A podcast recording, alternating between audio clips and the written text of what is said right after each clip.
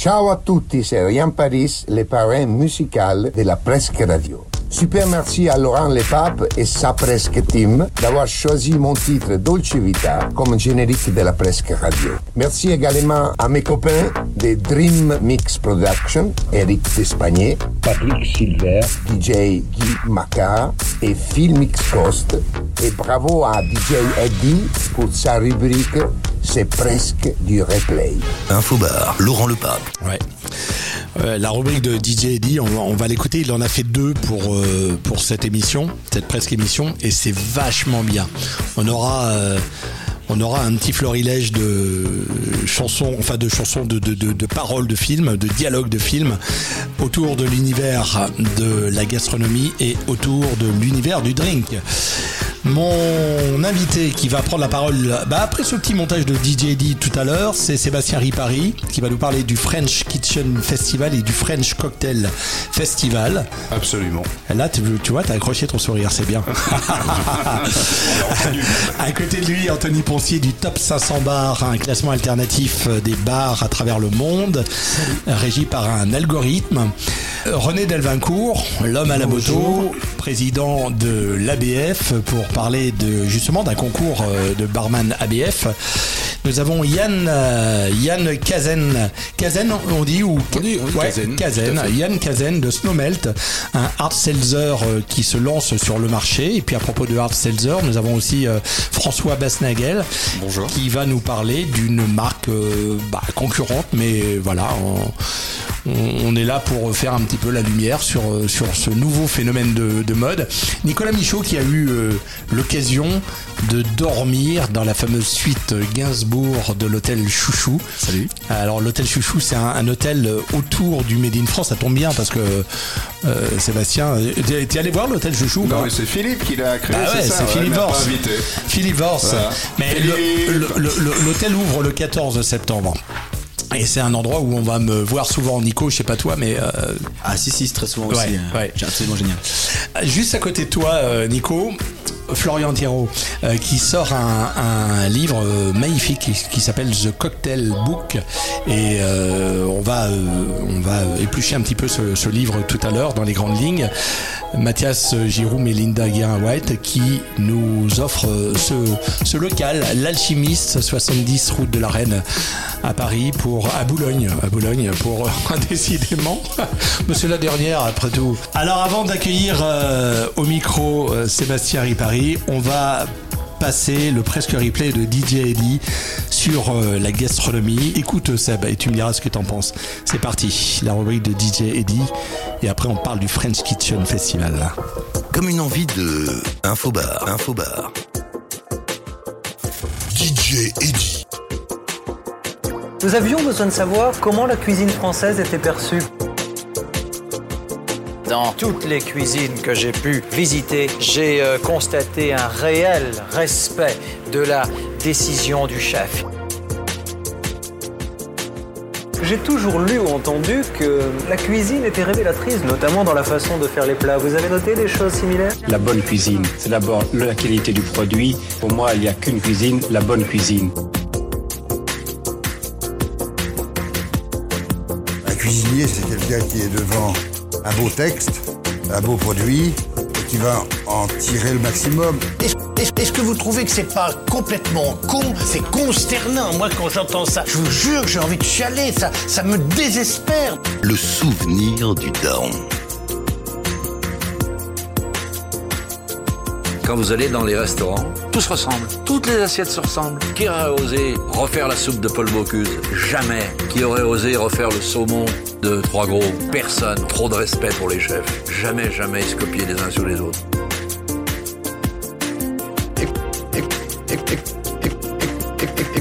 Écoutez, avec le standing de mon restaurant, mes relations, c'est un peu le tout Paris. Par, par, par, par.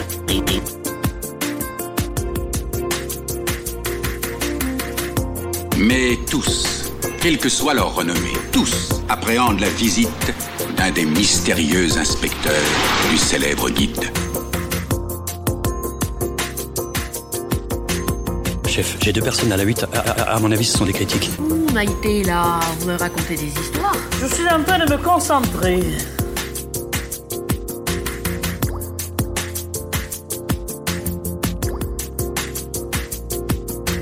Je trouve que le langage des grands chefs est beaucoup trop sophistiqué et beaucoup trop raffiné. What the f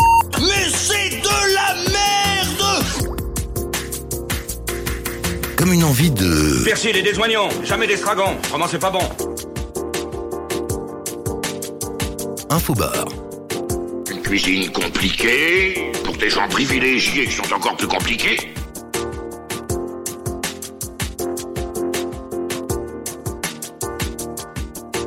Les gens mangent des côtes de bœuf toujours trop à point. Ça, ça veut rien dire. Les côtes de bœuf, ça peut pas être à point. Les côtes de bœuf, c'est bleu. Ça veut dire que c'est rouge, mais chaud à l'intérieur. Vous appelez ça un steak saignant? Il est carbonisé. Je n'ai plus la notion de saveur. J'ai l'impression de mastiquer du coton et de boire de l'eau.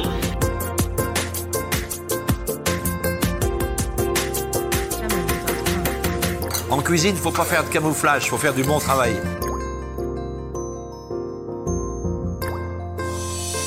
Sortez de ma cuisine. La cuisine, tu me lâches. hein. Dans la cuisine, c'est moi le patron.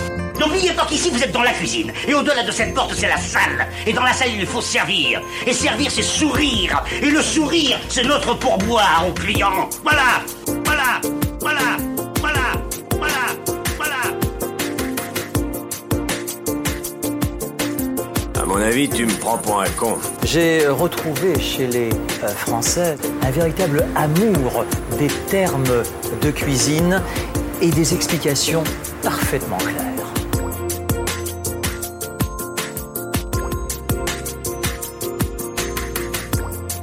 On reparlera de cuisine une autre fois, en attendant. Ça suffit Vous avez assez bouffé Y a tout de même des limites Je préfère partir plutôt que d'entendre ça. T'as joué ton rôle, mon petit. Infobar. Laurent, Laurent, Laurent le pape. Le pape. Le pape. Le pape. Bon voilà, ça c'était le, le premier volet de la rubrique de DJ Eddy. Je pense qu'on vous fera un, live avec toute l'équipe qui a participé de près ou de loin à Dolce Vita pour vous montrer un petit peu les coulisses. Et, et, et, et les ratages, parce qu'on n'a pas peur, nous on, on met ça en avant, ça fait partie du truc. Donc on, on mettra toute l'équipe et puis on se fera un petit live comme ça avec tous les gens qui ont participé de près ou de loin. On parle cuisine avec euh, Sébastien Ripari. Yes. Tu viens de me montrer la, la Ah, couverture. Un secret. Un secret, bah oui, mais on, on le montre pas, on est en Non, radio. on le montre pas, on est Bah en ouais. radio. Euh, la couverture d'un livre. Ouais. Ouais, ce livre, ça s'appelle Voyage dans les coulisses de la gastronomie. C'est ça s'appelle l'ami des chefs et ça sort au mois de novembre chez HarperCollins et c'est mes 25 ans d'expertise à travers le monde gastronomique parce que j'avais envie de remettre un petit peu les points sur les i de ce que c'est que la gastronomie en français à l'étranger. Donc on va parler de tout ce qui intéresse le grand public euh, Ça veut, dire, partout et tout. ça, veut- ça veut dire quoi les points sur les i? Ça veut dire qu'on va parler de, de guides, on va aller expliquer un petit peu comment fonctionnent les guides, ça veut dire qu'on va parler de savoir si la gastronomie française est la plus grande gastronomie du monde ou pas. Enfin, il y a plein de choses à voir. Mais ça, c'est le 4 novembre. En mode euh, fâché ou pas? Ah bah tu me connais. En mode euh, comme euh, l'ami Koff qu'on a entendu tout à l'heure qui hurlait c'est de la merde, tu, penses, tu me connais depuis assez longtemps pour savoir que j'ai pas euh, l'habitude de de caresser dans le bon sens du poil si le poil ne le mérite pas, comme on disait chez moi. Voilà. Et si le poil est soyeux Ce qui n'est pas forcément le cas derrière. Euh, ce qui se cache en gastronomie. On va reprendre les thèmes aussi, ce qu'est la violence en cuisine et tout ça. Il faut savoir qu'en cuisine, on travaille sous le terme de brigade. Ça reste toujours un chef et sa brigade. hein. C'est comme ça que ça fonctionne. Après, c'est la façon dont on va faire les choses. Heureusement, heureusement, les grandes engueulades, les grandes problématiques, la violence qu'on a eue en cuisine, de plus en plus euh, disparaît parce que de plus en plus les chefs qui ont été brimés parfois, et pas seulement par le chef, hein, il faut pas croire que c'est le chef qui brime, c'est souvent euh, le second, c'est souvent d'autres parce que quand le second s'en va, la place est libre et quand la place est libre, eh ben, il faut se prendre, pour, faut se battre pour euh, pour la prendre. Le- la cuisine, c'est un monde d'amour, mais c'est un microcosme également de la société. On y voit des choses merveilleuses, des choses moins jolies. Les jeunes générations ont pris, ont pris conscience de ça et de plus en plus, on privilégie l'écoute, le partage, plutôt que euh, la violence. Ah oui, ça, me faisait penser ouais, à tous les cuisiniers que, que je connais qui me disent euh, Oui, mais faut anticiper, euh, faut être sûr de ce qu'on fait en premier. Ils sont très euh, nerveux, en tout cas ceux que je connais. Et ils sont, c'est, ambiance militaire, hein, vraiment. Au, au moins, j'ai des cuisines. Si vous allez chez Nicolas Salle au Ritz, par exemple, ou chez Eric Guérin ou les Pourcelles, les gens se parlent tout à fait délicieusement. Quand il faut rendre quelque chose parce qu'il y a un coup de feu, derrière il y a des clients. La cuisine, c'est une pièce de théâtre, c'est pas un film. C'est-à-dire que tous les jours, vous remettez à zéro vos compteurs et vous devez plaire et faire plaisir aux spectateurs qui sont venus en- dans votre salle. Donc, ils veulent tous manger en même temps, il faut sortir le maximum, donc évidemment c'est compliqué. Heureusement, heureusement, les choses s'affinent, les choses vont de mieux en mieux. Et, euh, et les jeunes générations font le nécessaire en dénonçant des choses qui ne peuvent plus se produire dans les cuisines. Anthony, tu Non, souhaites plus, intervenir voit, enfin, pour faire pas mal de restos dans le monde entier, il y a de plus en plus de, de restos qui ont des cuisines ouvertes parce que justement les cuisiniers avaient marre d'être enfermés, pas avoir de contact avec euh, leur salle, avec finalement les gens qui allaient euh, profiter de tout l'amour qu'ils peuvent mettre dans leur plat. Et c'est vrai que ça a changé aussi le rapport entre euh, la cuisine fermée où ça pouvait gueuler, même si je me souviens il y a deux ans, j'étais dans un des grands restos qui est recommandé, ils ont une cuisine ouverte et la chef elle a pourri sa seconde, mais euh, genre ça s'entend dans tout le resto, c'était assez impressionnant. Mais l'ouverture des cuisines, ça oblige aussi à changer ce rapport humain parce que euh, le côté militaire, quand il y a des gens qui mangent en face de soi, c'est un peu plus compliqué à assumer aussi. Il y a trois raisons pour lesquelles on a ouvert les cuisines, dont une partie venant de moi, et ça c'est expliqué dans le livre. Vous saurez tout justement sur les coulisses de cette gastronomie. Comment il vend son livre? Bravo. Euh, 16-17 septembre, French Kitchen Festival. Ouais. Et French Euh, Cocktail Festival. Et French Cocktail Et Festival. Avec nos soignants, la troisième partie, qui est pour moi la plus jolie. Ouais, alors décline un peu le, le concept général. Chose très simple, euh, la genèse, un jour, euh, je suis chez moi, on vient d'avoir la crise du Covid, et là j'ai plein de chefs qui m'appellent en criant au secours, en disant on n'a plus de trésorerie du tout dans nos, euh, voilà, dans, dans- dans nos restaurants, on est fermé, on n'arrive pas à s'en sortir. Trouve une solution pour nous aider. Donc je leur ai dit, si on prévendait à partir du mois d'avril, si on prévendait les places et puis vous offrez un dîner gastronomique, euh, euh, voilà, euh, moi je fais en sorte avec euh, la société Prébook à qui je me suis associé, je fais en sorte de vendre des places en amont et puis comme ça, dans les 48 heures, euh, 72 heures, vous avez la réservation payée, sachant que vous dépenserez évidemment qu'à partir du 16 et 17 septembre. Ça s'est fait très facilement, très joliment. Et puis euh, un jour, j'ai Mathias Giroud, notre hôte euh, de ce jour, qui m'appelle et qui me dit J'adore le French Kitchen, j'aimerais faire avec toi le French Cocktail. Je lui dis Voilà comment on fonctionne, nous on prend pas de sous, on fait le maximum pour les restaurateurs, on peut faire le maximum pour les barman. Il m'a dit Ben voilà, j'y vais de mon côté, j'apporte les barman. Ce qui fait que. Les 16 et 17 septembre, vous avez 42 lieux en France, dans 22 villes, qui vont vous accueillir si vous allez sur le site. Et l'intérêt, comme je suis un homme pragmatique, c'était de me dire qu'est-ce qui fait en sorte que moi, au mois d'avril, je vais me réserver une table gastronomique pour le 16 ou le 17 septembre? Qu'est-ce que j'y gagne? Je m'en fiche totalement Non. Parce que nous avons dealé avec les chefs et les barman un moins 20% minimum pour la même expérience.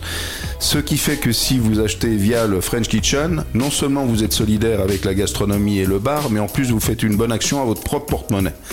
Et la troisième partie qui est la plus belle, c'est que j'ai reçu un coup de téléphone d'un ami qui s'appelle François Longto et qui a les grands rhums de Guadeloupe qui s'appellent les rhums Longto et qui m'a dit j'adore ton initiative, j'ai envie de sortir une bouteille solidaire et on va te donner des sous grâce à la vente de cette bouteille et de ses partenaires. Et je lui dis c'est super mais qu'est-ce que tu veux faire pour moi? Il me dit trouve une solution, j'ai des sous, j'aimerais acheter des places. Et je lui dis ben, on va faire la chose suivante, les places que tu vas acheter, on va les offrir à des soignants. 16 et 17 septembre, il y a 550 personnes issues du monde médical, du corps des soignants, qui vont être invitées dans les plus grands bars et les plus grands restaurants de France gratuitement. Ça va d'Arnaud l'Allemand, 3 étoiles Michelin, au frère Pourcel, ça va du bar du Ambassadeur, jusqu'à Julien Esco par exemple. Euh, je vais faire intervenir euh, Mathias. Euh, dans les bartenders que tu as mis sur cette opération-là, est-ce que tu peux me citer quelques noms? Oui, bien sûr. Bah, en fait, vraiment, moi j'ai aimé l'opération de, Seb. Euh, et, en fait, j'ai sélectionné surtout des amis et surtout les gens que je respecte le plus en France et qui sont pour, toi, pour moi parmi les plus grands chefs de bar en France.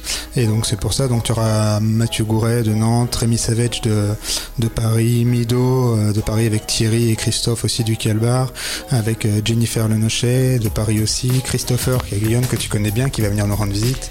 Et après, partout en France, Marc Bonneton, Joël Geoffroy Julien Esco, euh, Stéphane Picot aussi, euh, qui fera partie avec nous euh, de l'idée aussi. et Mathias Giraud, et moi-même. Parce que lui-même ah et Mélina vont recevoir une dizaine, deux fois dix soignants, quelque chose comme ça, pour vivre une expérience.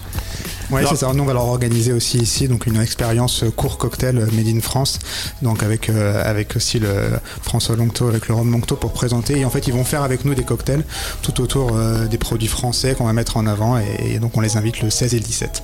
Excellent. Il fallait positiver être solidaire et faire quelque chose. Je prends toujours l'exemple d'Alexandre Jardin un jour qui disait il y a les diseurs et les faiseurs.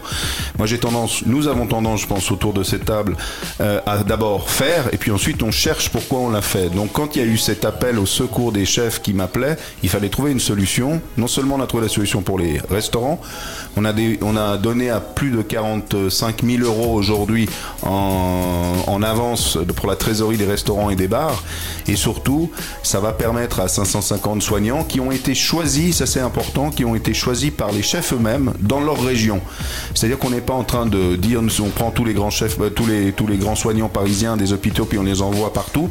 C'est le chef qui se rapproche euh, de personnels soignants qui vont des hôpitaux, euh, des urgences, des urgentistes, des infirmières libérales, etc. Et il sélectionne le nombre de soignants qu'il veut et qui viennent découvrir 100% gratuitement les menus proposés dans les restaurants et les menus pairing qui sont proposés dans les bars solidaires. ça va leur faire du bien parce que euh, comme on est de nouveau en, remontée, ils se remettent au boulot, ils sont déjà épuisés les pauvres, ils vont être euh, ravis j'imagine. Très bonne initiative euh, à mon, à mon goût en tout cas. Merci. Donc French Cocktail Festival et French Kitchen Festival, les deux en même temps. Il reste quelques places très peu, mais sachez que c'est un geste solidaire parce qu'évidemment nous ça nous permet de relancer d'autres opérations solidaires derrière. Donc quand vous vous faites plaisir, vous faites plaisir aux autres. Et en même temps, euh, comme Sébastien l'a fait souvent, on met en avant la gastronomie euh, française et aussi bah, en même temps ce lien avec aujourd'hui la mixologie et les bars qui sont pour moi des chefs, des vrais chefs, à l'image des chefs de cuisine aujourd'hui.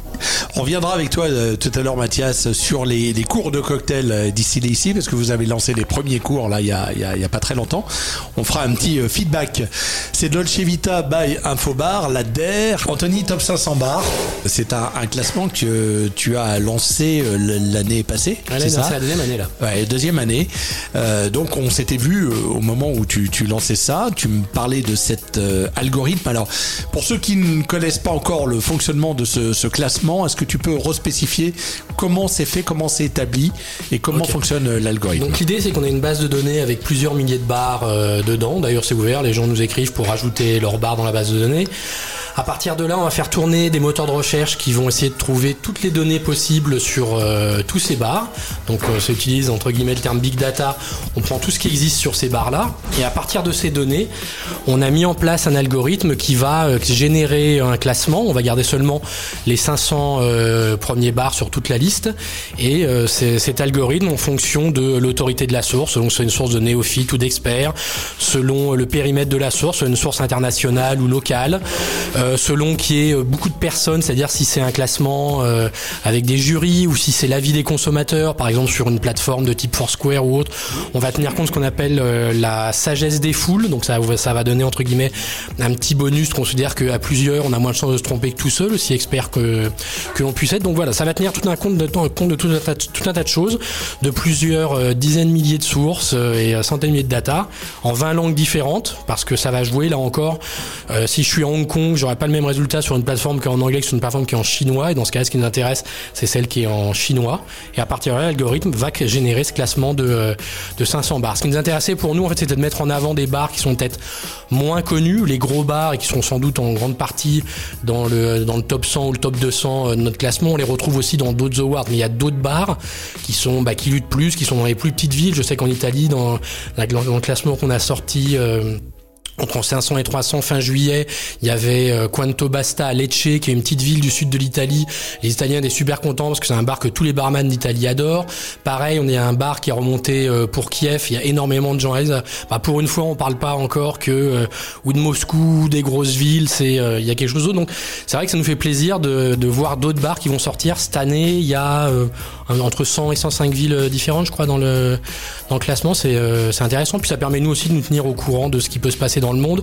Et donc par rapport au truc de sobriété dont je voulais parler, quand il y a eu l'explosion à Beyrouth, il y a un bar qui était présent qui s'appelle euh, Electric Bing Suit, qui était 86 l'année dernière dans le classement qui bah, comme le reste de la ville, qui a pris cher et qui s'est euh, quasiment écroulé. Il y a eu euh, Nico Dessoto, donc un barman français, qui a lancé une cagnotte euh, GoFundMe pour essayer de remonter le bar. Et là, ça a été donc lancé il y a à peu près un mois. La target, c'était 40 000 euros. Ils sont un peu plus de 30 000 euros.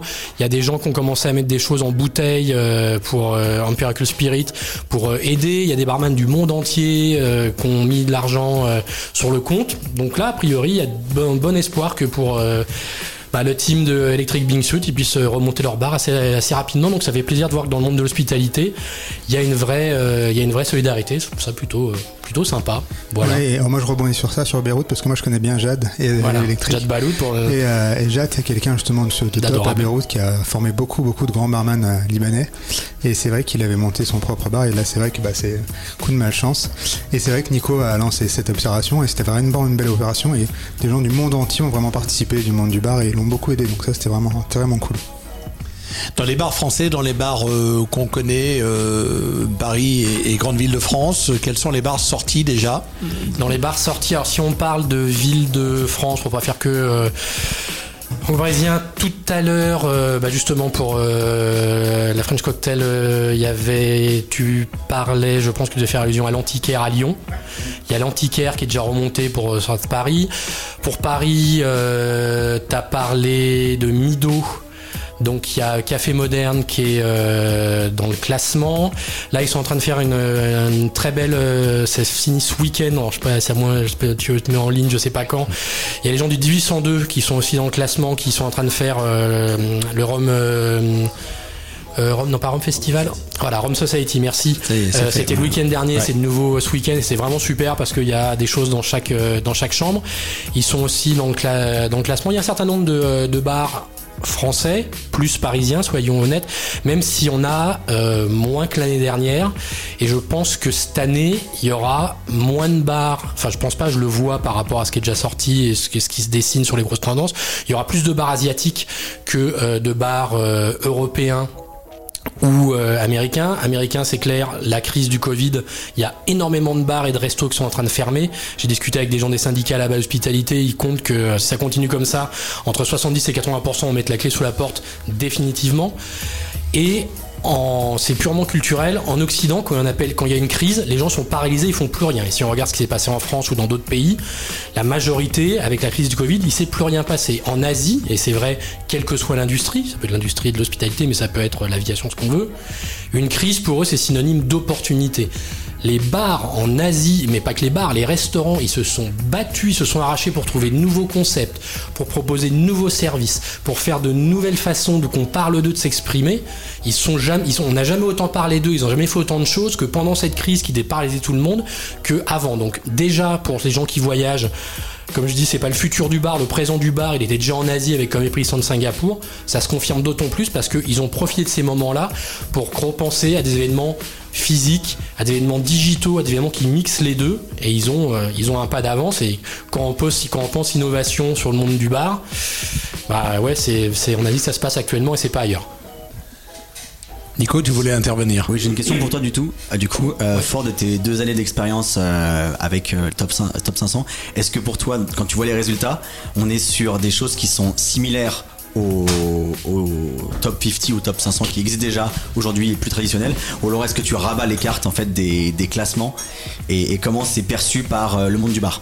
Alors, généralement, c'est plutôt euh, très bien perçu, à part euh, ce que je disais tout à l'heure euh, avant qu'on commence. J'ai eu un message dernière, quelqu'un qui était justement dans le top 100 du World 50, qui devait être 180 chez nous, il nous a envoyé un message d'insulte. Et en même temps, lui, ça m'étonne pas, parce que en fait, top, top, top 500, ça fait deux ans qu'on le fait.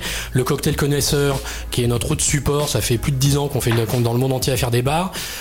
On avait été dans son bar, c'était, on était des tout petits blogueurs à l'époque, on commençait, c'était il y a 6-7 ans. Ça s'est super mal passé. Donc ce mec-là est un connard. Ça le confirme. On est content. on, va jusqu'au bout. Je donnerai pas de nom parce que c'est pas le but.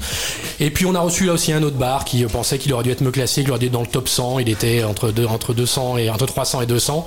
Ça va mais c'est plutôt, bien reçu. Après, euh, déjà il y a 500 bars, il y en a pas que 50 euh, ou 100. Pour, euh, donc il y, a des, différences. L'année dernière, par rapport, euh, au, classement entre guillemets numéro 1 qui fait référence, on avait 70% identiques, 30% différents. Pas forcément au même truc, mais on retrouvait les mêmes barres. Après, ça s'explique quand on rentre sur ce classement qui jusqu'à présent c'était un monopole. Ça publie un nombre d'articles, un nombre de choses, ça pèse énormément. Le but justement, c'est de se dire si on est capable d'ouvrir le jeu et d'avoir beaucoup plus de bars, les journalistes aussi peut-être vont aller voir d'autres bars, parler d'autres bars, ça va rebattre les cartes et normalement, plus le temps va avancer, plus on va pouvoir avoir finalement euh, d'autres bars. Et je le vois, et je le vois bien, ça intéresse. Je connais des ambassadeurs, leurs marques supportent ce classement, euh, ce premier classement mondial, préfèrent notre classement et nous soutiennent. Euh, la chairman Asia de euh, ce classement-là, souvent repose ce qu'on fait, nous soutient, nous fait un coup de main. Pareil pour le chairman Italie, la chairman France aussi. Au, niveau de l'hospitalité, les gens savent que voilà, ça fait des années qu'on fait des choses gratos pour euh, pour le monde de l'hospitalité, pour le monde des bars, parce que ça, parce que c'est pas notre métier, ni le mien, ni celui euh, de ma compagne. On bosse dans des domaines différents.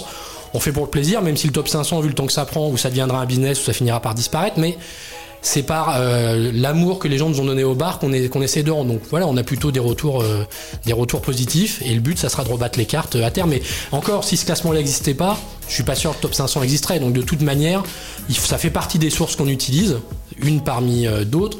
C'est quelque chose qui a été important et qui était vraiment important pour le monde du bar. Donc à partir de là, respect. Mais comme tout, c'était, ça a commencé il y a maintenant 11 ans. Tout évolue. Qu'est-ce que tu as affiné dans ton algorithme par rapport à l'année passée?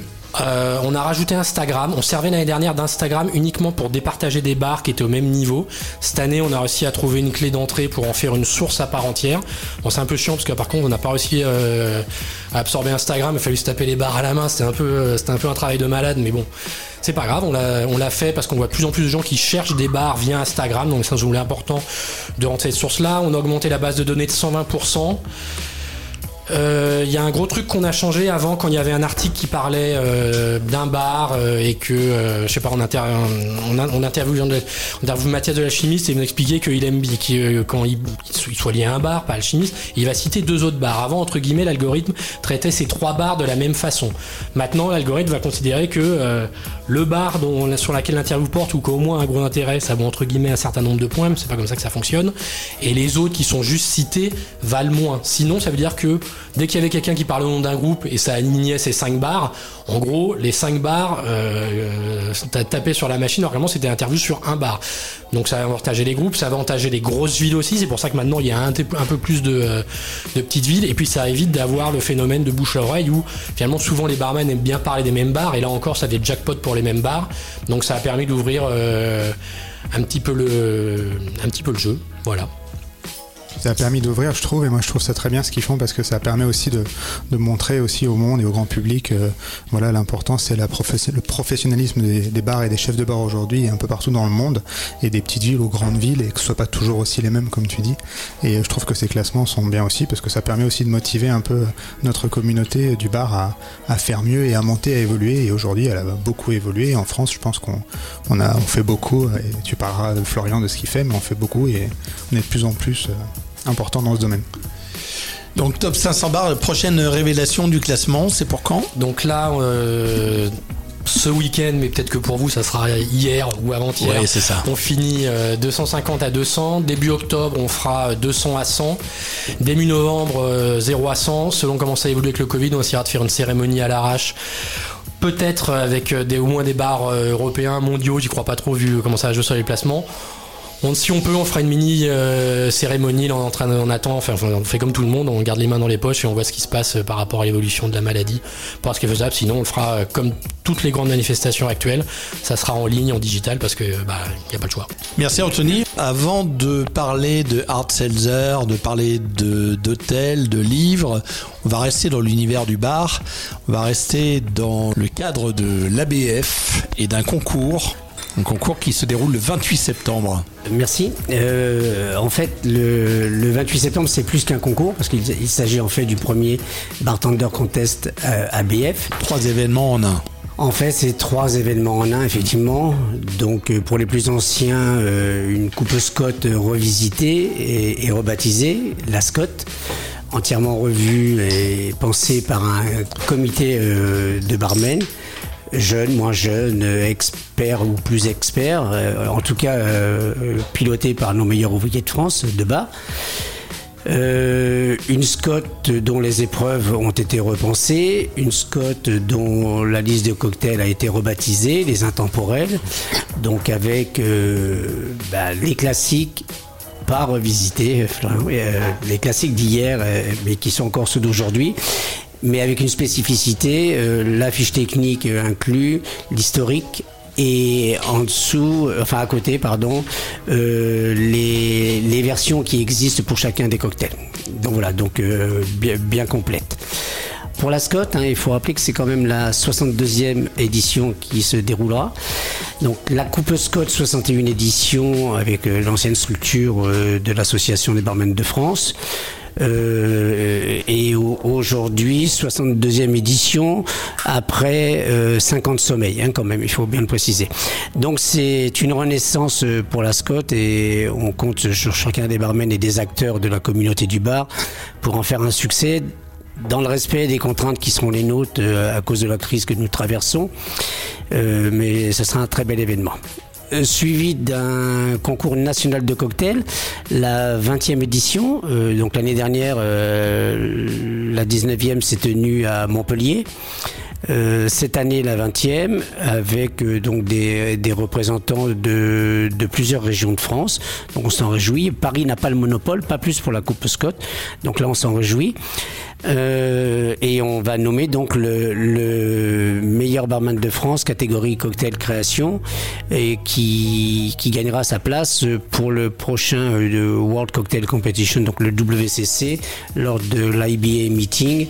Euh, 2020, euh, c'est pas sûr, mais en tout cas 2021, on verra si oui ou non euh, ce Corona nous laisse tranquille et si enfin on peut projeter euh, un pays qui nous accueille. Ça devait être Saint-Pétersbourg, c'est très compromis.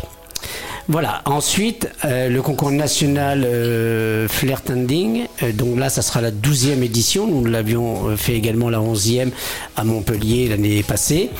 Donc euh, là aussi, euh, un certain nombre de, candidats, euh, peu de paris en fait, plus de provinces.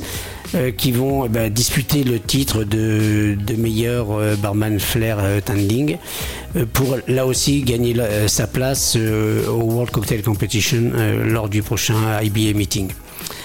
Voilà, donc une fois ces trois compétitions terminées, bah, le rendez-vous du bartender euh, contest euh, sera terminé et il y a bien évidemment, euh, si toutefois tu me poses la question, deux autres événements après. On en parle vite fait. Parlons-en. Donc ça, c'était le premier rendez-vous. Donc le bartender contest, c'est le J'aime bien parce qu'il rendez-vous. me lance la question, donc on en parle. Ouais, c'est- c'est important d'en- parler parce qu'en fait, le Bartender Contest, vous l'aviez vu sur nos réseaux et sur notre site euh, Association des barmen de France, il était programmé pour avril et comme vous tous, comme nous tous, on a subi euh, de plein fouet euh, la crise sanitaire qui nous est tombée dessus. Reporté une première fois en juin, pas possible, donc euh, 28 septembre, on espère que ce sera la bonne. Euh, un autre rendez-vous, donc celui-ci, euh, l'afterwork, vous savez, ce sont les rendez-vous euh, des anciens pots de l'amitié, où là on tâchera, de, en respectant là, là encore les consignes, euh, vers Richelieu-Drouot, je vous dirai le, lieu plus tard, dans un bar ami, où on se retrouvera donc avec les partenaires et les, les produits qu'ils mettent à notre disposition, masterclass, présentation de produits, etc. Donc ça, c'est le deuxième rendez-vous du trimestre. Et le troisième, alors euh, là, on a, on a vraiment besoin euh, de, chacun des acteurs de la communauté du bar, euh, parce qu'en fait, il s'agit de l'ABF Shaker Challenge. Donc euh, hier, nous pouvions traduire peut-être, c'était- inscrit nulle part, mais on pouvait se dire que l'Association des barman de France était euh, le représentant du, bar de luxe, euh, du bar à cocktail dans un établissement et, et où du, du- enfin on va pas les citer, mais de grands établissements. Euh, le Shaker Challenge, lui, va euh, s'adresser cette fois-ci à une autre population, euh, celle des, des barmen, en tout cas ceux qui servent de la boisson dans d'autres types d'établissements. L'Association des barmen de France, depuis 2018, est devenue aussi la Fédération des métiers du bar, et elle entend accueillir au sein de sa communauté l'ensemble des barmen ou de ceux qui touchent à la boisson, avec ou un statut différent. Euh, par exemple, le, concours euh, de la BF Shaker Challenge sera destiné euh, à cette population. Les, on va dire, pour la faire simple et que tout le monde comprenne, les bistrots, les cafés, euh, les clubs, les discothèques si toutefois, mais aussi les casinos, euh, les personnels qui travaillent euh, chez des traiteurs, des majordomes et ou dans les salons professionnels. Toute cette population dont la spécialité n'est pas forcément la mixologie, bien que, avec là aussi euh, 20 ans d'expérience sur un Shaker Challenge, certains me regardent et sourient et, et- connaissent bien, mais complètement revu et corrigé. Donc aujourd'hui, s'appelle la BF Shaker Challenge. Euh, nos auditeurs comprendront. euh, avec des épreuves spécifiques comme par exemple euh, le perfect serve pour un café, mais pas que. Pas comment est-ce qu'on sert un expresso. Oui, bien sûr, que ce soit dans un 5 étoiles et ou au bistrot, nous on attend à ce que l'espresso soit servi avec une sous-tasse propre et bien essuyée, la cuillère qui va avec, une tasse sans rouge à lèvres. Et en fait, la perfection au niveau du bistrot, elle est là. Et dans un 5 étoiles, la perfection, elle est peut-être avec euh, euh, la vaisselle qui est à côté ou le sucrier euh, avec un fil d'or, enfin, etc. Là, perfect du café, mais et aussi comment est-ce qu'on utilise une machine à café? Comment est-ce qu'on moule du café Comment est-ce qu'on sert un café Donc là, on est accompagné de Barista, euh, champion de France et, et du monde, avec notre partenaire euh, Segafredo Zanetti. Et donc, nous présenterons une épreuve sur le café, une épreuve sur la bière. La bière pas que le service du verre, là aussi, euh, la manipulation, l'entretien, comment est-ce qu'on met un fût en perce et comment est-ce que euh, du début de cette manœuvre au verre, on a cette notion de perfect serve euh, respectée. Ça sera le deuxième. Le troisième sera euh, euh, avec notre partenaire ben, Coca-Cola. Comment est-ce qu'on sert un, soda? Donc il y a plusieurs sodas dans la gamme de, Coca-Cola. Notre partenaire nous aide justement avec des tutos et aussi lors des épreuves à mener cette épreuve. Voilà. Et puis bien d'autres choses, moins techniques que la Scott. euh, mais là, euh, nous aurons, alors c'est une première, hein, nous aurons un, candidat, deux ou trois qui se détacheront euh, du lot et qui seront euh, récompensés. euh, si vous souhaitez voir euh, les lots, ils sont sur le règlement sur le, sur le site euh, internet. Voilà, donc ça c'est le troisième rendez-vous. Et il y en a un dernier, et, et pas, et pas le moins. Tu l'as lancé en même temps. Ah ouais, ouais. ouais. Non mais voilà, comme ça vous savez tout. Je le dis à Laurent parce qu'en fait Laurent ne, ne- ne reçoit pas ou ne lit pas les newsletters. Pour ceux qui les ont reçus, Et ils sont sympas mes invités. hein. J'adore ça. Non, René, il faut tout. les envoyer aux bonnes adresses, c'est tout. c'est vrai. Alors t'as bien fait de me préciser ta bonne adresse. Ah, voilà. Et j'ai supprimé les 18 autres que j'avais. Règlement de compte à OK Coral, tu non, le- un rendez-vous très important. Euh, je suis content d'ailleurs à vous entendre euh, au- au- autour de, cette table. Euh, on s'aperçoit en fait que euh, l'association des barmen de France n'a aucun monopole en fait. Elle n'existe que de par chacun de ses acteurs, mais aussi bah, ceux que je viens d'entendre autour de la table, parce qu'en fait ils servent une communauté. On ne sert pas une association par rapport à une autre, on sert une communauté de barmen à laquelle nous appartenons, et que ce soit par le classement des 500 bars ou des initiatives nous a présenté euh, Seb et ou celles que nous présentera euh, Mathias et, les autres, euh, ne- font que servir la, la communauté. Donc ça, on doit s'en réjouir.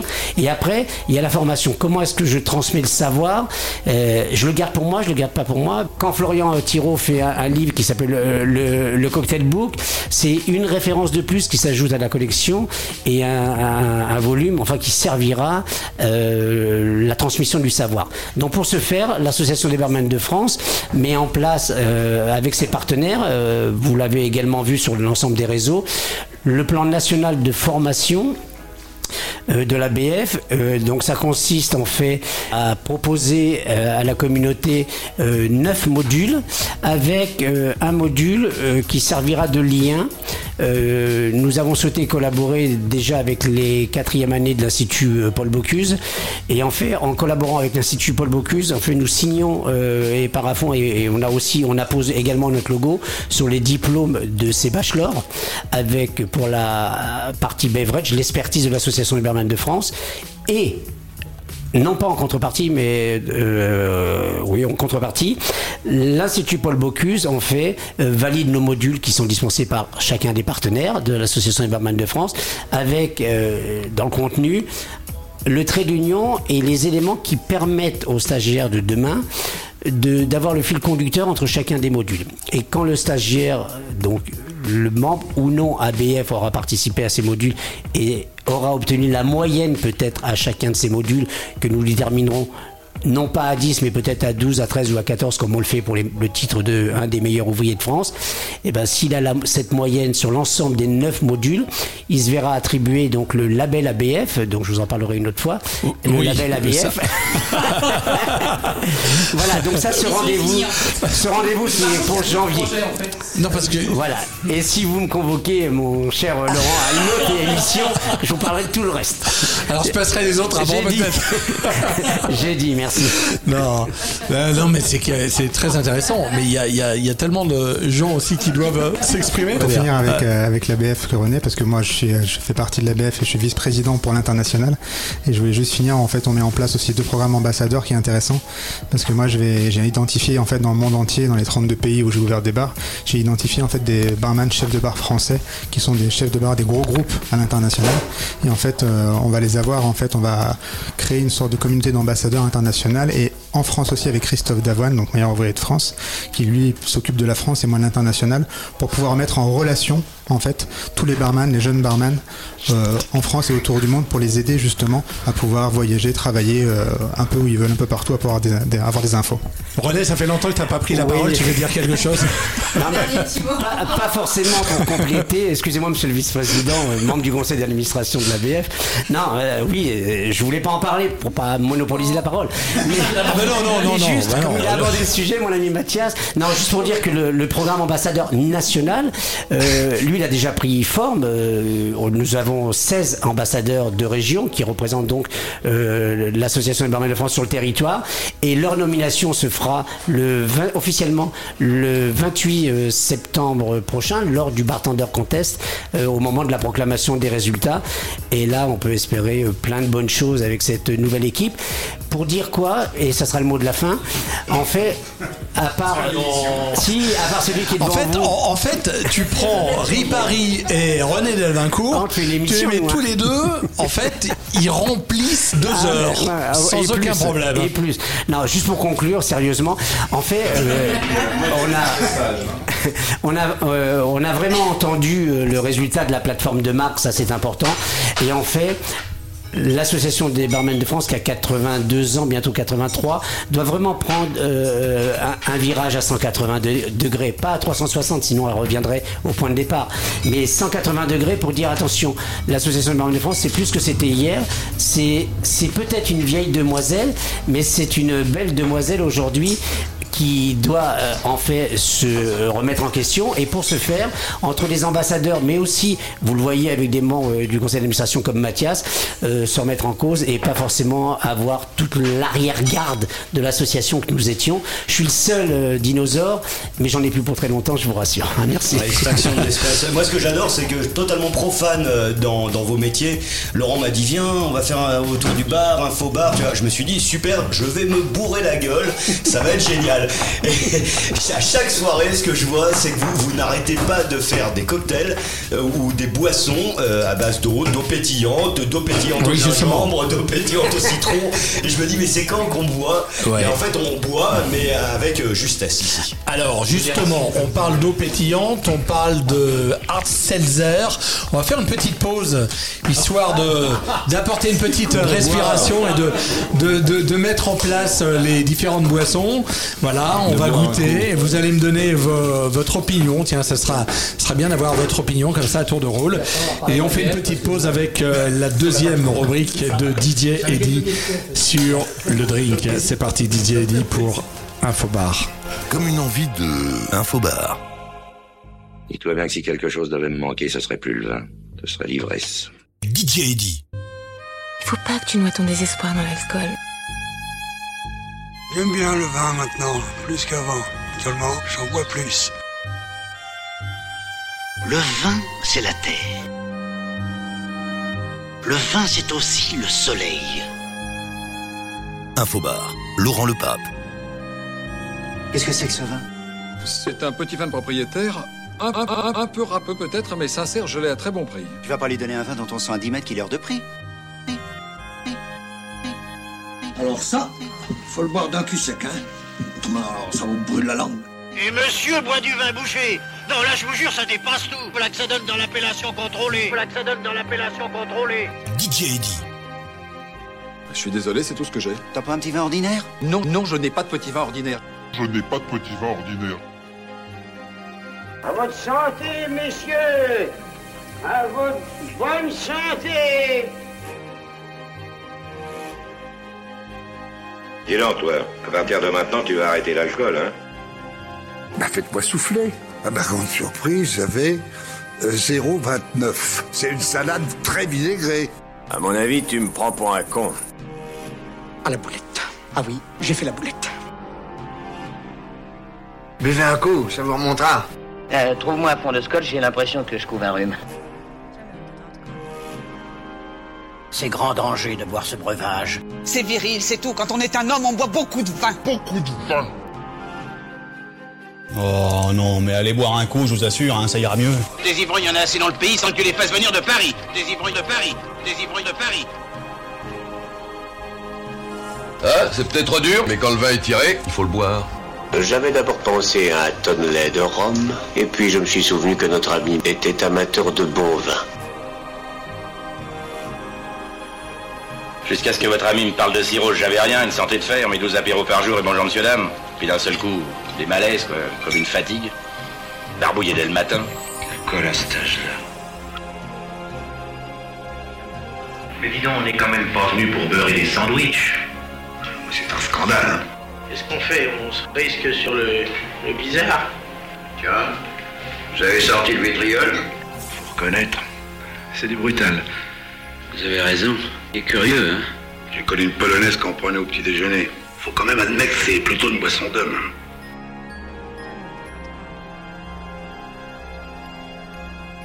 Toi, évidemment, t'as déjà bu ton verre, hein T'attends pas qu'on boive tous ensemble. Si vous ne prenez pas un peu sur vous, nous n'en sortirons pas. J'ai trop un goût de pomme. Il y en a, il y en a. Vous avez beau dire. Il n'y a pas seulement que de la pomme. Il y a autre chose. Ça serait pas des fois de la betterave. Si. Il y en a aussi. Avant de partir, vous prendrez bien une vodka? Devriez pas mélanger l'alcool. Mais pourquoi pas? Il y en a pour tous les goûts, quoi. Un patchwork. Il y a de tout en grande quantité pour tout le monde. Chacun prend ce qu'il aime autant qu'il veut. C'est une belle morale pour cette histoire. Vous voulez un whisky? Ou juste un doigt. Vous voulez pas un whisky d'abord? Ils l'ont obligée à boire du whisky. Elle a résisté. Alors ça, je ne sais pas comment vous voulez que je fasse avec ça, mais nous avons un problème sérieux. L'alcool, non, mais l'eau l'eau ferru- l'eau ferrugineuse, oui. Infobar. L- Laurent Le Pape. Quand je pense qu'on a failli gâcher un destin pareil à boire des canons. Je préfère partir plutôt que d'entendre ça. Je vous l'avais dit, c'est un formidable professionnel. Oui, j'entendais bien ainsi. Je vous remercie, hein, vraiment. Euh, je sais que j'abuse, hein, mais est-ce que ce ne serait pas le moment idéal pour un chant d'adieu Infobar. Infobar. Infobar. Infobar. Infobar. Laurent, une tourtelle, s'il te plaît. c'est sans alcool, clair. Alors, s'il vous plaît, je vais vous demander un peu de, calme, parce que là, j'ai l'impression que ça y est. C'est l'eau, l'eau, elle fait son effet là. Alors, qu'est-ce qui se passe? Nous sommes dans Dolce Vita 9, la DER, toujours à l'alchimiste euh, by Mathias Giroud, 70 route de la Reine à Boulogne, et nous allons aborder un chapitre euh, dont on parle beaucoup en ce moment dans les médias, les hard seltzers. Kezako. Bah, on va demander à Yann Kazen de, de, de, commencer le débat. euh, sur les hard seltzers. Alors il y a plusieurs acteurs euh, autour, euh, autour de, cette table. Il y a François Basnagel qui lui sort aussi sa marque et il y a Florentin. Florentin aussi euh, qu'on avait euh, Salut, salut. qu'on avait euh, accueilli euh, lors d'une précédente Dolce Vita pour parler du lancement de Nats. Alors Yann, déjà parle-nous de ta marque. Je crois que toi tu as dégusté ta première hard seltzer aux États-Unis dans un salon, c'est ça? Alors, c'est effectivement au Great American Beer Festival qui, Ouais. était, euh, en- qui- qui se situe à Denver chaque année, qui, a réussi, qui réunit la, la plupart des, des plus grands crafters, euh, donc des brasseries craft américaines, donc des brasseries, ce qu'on appelle des micro-brasseries ici, mais qui, euh, le mouvement craft est né il y a 20 ans euh, aux États-Unis. Donc, qu'est-ce que c'est sous ce nom très très bizarre de Kizako derrière un hard seltzer? En fait, c'est une eau gazeuse alcoolisée. En fait, c'est une, une boisson qui est une fermentation à base de sucre de canne, donc qui crée une fermentation et qui donne un- une boisson à 5 degrés d'alcool. Globalement, aux États-Unis, c'est entre 4 et 6 degrés d'alcool. Donc, le mouvement est né aux États-Unis il y a 5 ans. Et c'est la plus grosse révolution dans le monde de l'alcool depuis les années 75. Donc c'est pour ça que beaucoup de gens en parlent, mais euh, on en parle ici depuis quelques temps, quelques mois, quelques six mois peut-être. Mais aux États-Unis, c'est né il y a 6 ans. Les chiffres sont vertigineux. Euh, il y a, en 2009, c'était 1,3 milliard. Euh, cette année, sur les 12 derniers mois, c'est 2,8 milliards. Ah oui, quand même. Et l'an prochain, ils annoncent 6 milliards. Aux États-Unis, ça. hein aux États-Unis. Donc la catégorie pour le moment n'existe quasiment qu'aux États-Unis. Et euh, nous, on est heureux de porter avec Snowmelt cette révolution ici en France et puis après en Europe. Et euh, pour vous donner un ordre d'idée, euh, c'est quasiment 2,5%. 6 milliards, c'est 2,5% du marché total de l'alcool. Donc la vision est que ici, en France, euh, le marché de l'alcool c'est 220 milliards. Si on représente ne serait-ce que 1%, qui est, qui est 2,5 fois moins que ce que ça sera l'an prochain aux États-Unis, c'est un marché à 250 millions. Euh, donc c'est il y, a- de la place pour beaucoup de gens et pour une grande offre. Aux, États-Unis, pour vous donner un ordre d'idée, il y a 3 ans il y avait 9 marques, il y a 2 ans il y avait un peu plus de 20 marques et euh, cette année il y a 65 marques. Donc tout le monde est sur ce créneau, tout le monde veut s'y mettre. Il y a deux gros acteurs qui détiennent 80% des parts de marché aux États-Unis. Mais tout le monde a envie de prendre sa part de gâteau. Donc il se passe beaucoup de choses, il y a beaucoup de, de différences dans les goûts, dans les propositions. Mais pourquoi ça marche autant aux États-Unis C'est que c'est la proposition d'alcool la moins calorique du marché. C'est la proposition qui est aussi sans gluten, donc qui rentre dans une tendance de fond où les gens ont envie de boire euh, quelque chose de moins alcoolisé, de moins sucré. Et donc on a aujourd'hui une boisson qui est, euh, vous êtes en train de la déguster, mais vous avez, euh, c'est les premières qu'on déguste ici, mais qui sont donc très rafraîchissantes, euh, très peu sucrées au goût. Et qui sont effectivement presque deux fois moins caloriques qu'une autre bière, voire trois fois moins caloriques que certains vins. Alors j'explique, là il y a trois marques, hein. Il y a Nats, Opean et Snowmelt. Exactement. Qui sont en dégustation. Je suis pas certain de voir ça chez Sébastien Ripari. Je fais le pire truc parce que je déteste euh, euh, être négatif, euh, mais ce que j'ai goûté, c'est pas du tout mon, mon truc. à Ouais. moi. Pardon, hein, je fais partie mais des, c'est- des, mais- du- des quelques. Mais, non mais tu n'es pas très dans tellement dans la cible. La cible c'est vraiment les millennials, Ouais. donc Ouais. c'est peut-être pour ça. C'est une explication. Je suis, je suis voilà, génération Y, né en 2000, hein, comme tout le monde a compris. Non, mais, il y a une chose intéressante? Alors, si on parle des tendances, évidemment, aujourd'hui en gastronomie, qui, est, qui est un peu le facteur tendance premier, on est sur, on est sur du durable. On va être sur un minimum de sucre. On va être euh, sur tout ce qui est gluten free, etc. Donc ça, vous collez parfaitement à ce que les nouvelles tendances gastronomiques mondiales se mettent en place. On le recherche, on en a besoin, on essaie d'être d'être positif euh, pour son corps en se désaltérant. C'est vrai que aux États-Unis, quand tu prends euh, les Bud euh, classiques bières, sont des bières, euh, c'est de l'eau pour nous. On a tendance à en boire beaucoup pour essayer euh, de partir dans nos dans, nos dans nos moments sympathiques euh, alcoolisés. euh, c'est voilà, c'est- voilà. Non, mais mais voilà, c'est tout. C'est mais par contre, le produit est intéressant et je pense qu'il a sa place dans le marché. Euh, pas dans mon secteur évidemment, euh, mais c'est pas le propos non plus. Euh, et puis je pense que vous avez la possibilité surtout de pouvoir vous amuser sur les goûts. Ça c'est le plus important parce que vous pouvez tout faire. Et, euh, et ça c'est Alors effectivement, euh, dans, dans cet univers, ce qui est drôle, c'est qu'il y a des propositions qui sont multiples. Snowmelt, c'est intéressant parce que c'est fait par une brasserie artisanale. C'est une brasserie qui est ultra reconnue et qui est au fin fond du Colorado à Boulder, à 1650 mètres d'altitude. C'est des gens, euh, la, brasserie s'appelle Upslop, c'est des ultra médaillés. Ils ont déjà eu 7 médailles au Great euh, American Beer Festival. Ils ont eu une médaille au World Beer Cup. C'est des amoureux de- du produit. Ils ont choisi cet endroit pour une seule raison, c'est la qualité de l'eau. Euh, donc c'est trois, trois copains qui viennent de partout dans le monde. Il y en a un qui vient d'Argentine et deux autres des États-Unis. Ils ont choisi Boulder pour la qualité de l'eau. Et, euh, et nous, on est tombé amoureux de ce produit. J'ai goûté. euh, nous, on importe en fait au départ de la craft beer, donc des bières artisanales depuis un peu plus d'un an et demi. Donc, on connaît bien l'univers. Et, euh, c'est des gens avec lesquels on commençait déjà à travailler sur, l'univers de la craft. Et ce produit, ils- l'ont, ils l'ont testé, éprouvé pendant 18 mois. Ils ont mis les mêmes, le, le- même cœur et le même ouvrage à faire un produit ultra qualité.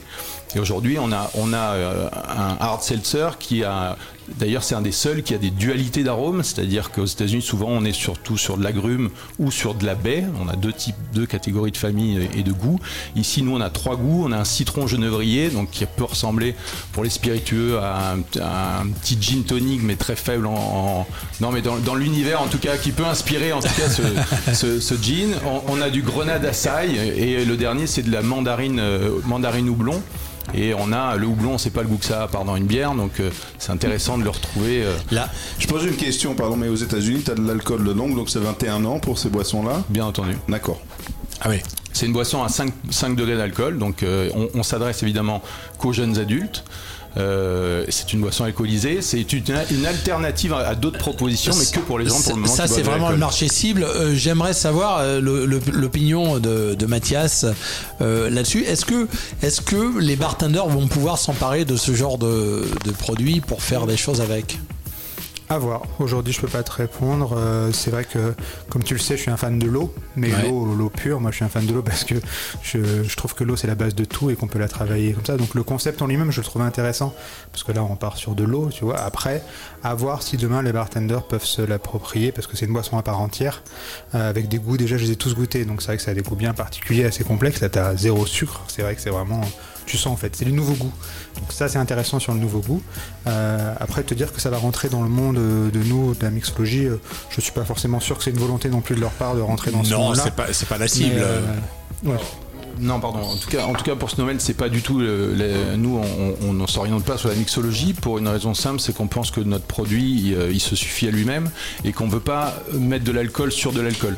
Donc, comme on ne cible pas forcément les jeunes, on cible des jeunes adultes. On veut pas mélanger de l'alcool sur l'alcool et on n'a pas envie d'avoir euh, toutes les histoires qu'on a pu entendre sur euh, d'autres catégories. C'est une nouvelle catégorie qui a ses lettres de noblesse euh, puisqu'elle propose une autre proposition moins calorique pour un degré d'alcool équivalent par exemple à de la bière. Donc c'est au même moment de consommation de la bière.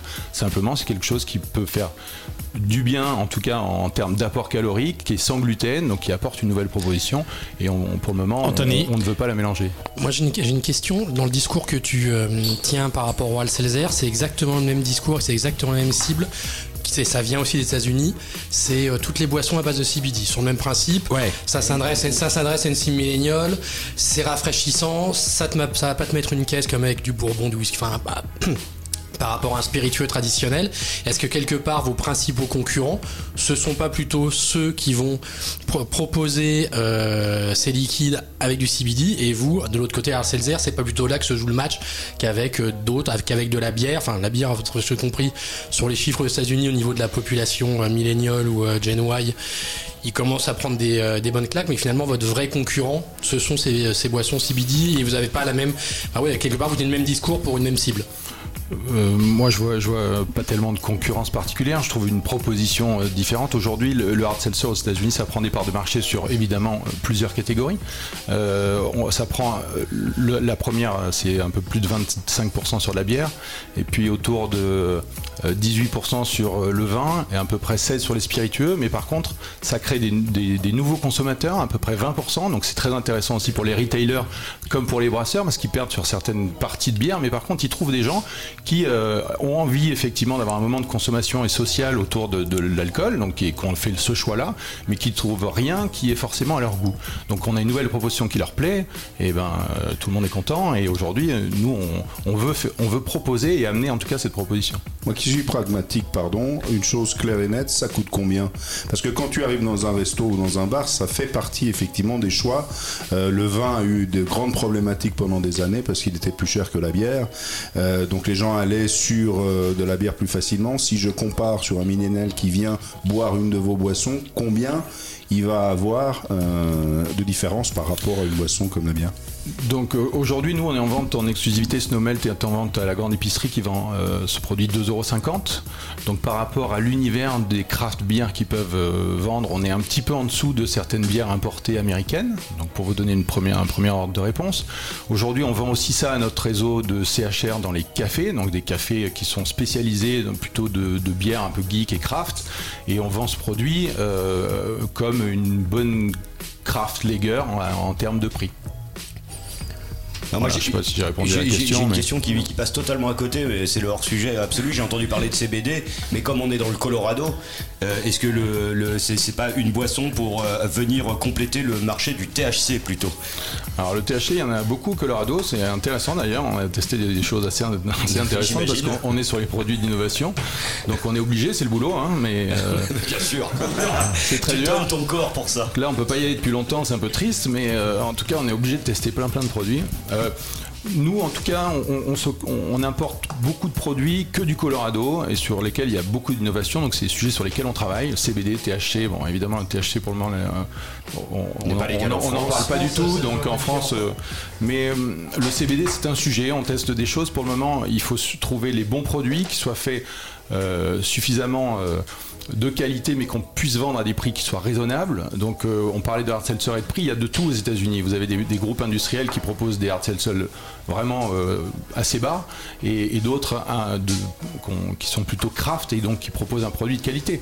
C'est en, tout cas de qualité un peu plus cher. C'est exactement le même mouvement que la craft. Vous avez des biens industriels aujourd'hui qui valent pas cher du tout et vous pouvez acheter des pintes à 10 euros ou voire plus parce que euh, parce que il y a un très grand range en tout cas sur les sur les prix des bières. Ce que je trouve incroyable, c'est la diversité de goûts. Euh, Alors moi, je suis pas aussi euh, spécialisé que toi, hein, évidemment, dans, dans- dans le- la- les, les- les- les différents goûts en termes de nourriture ou de, ou de boissons.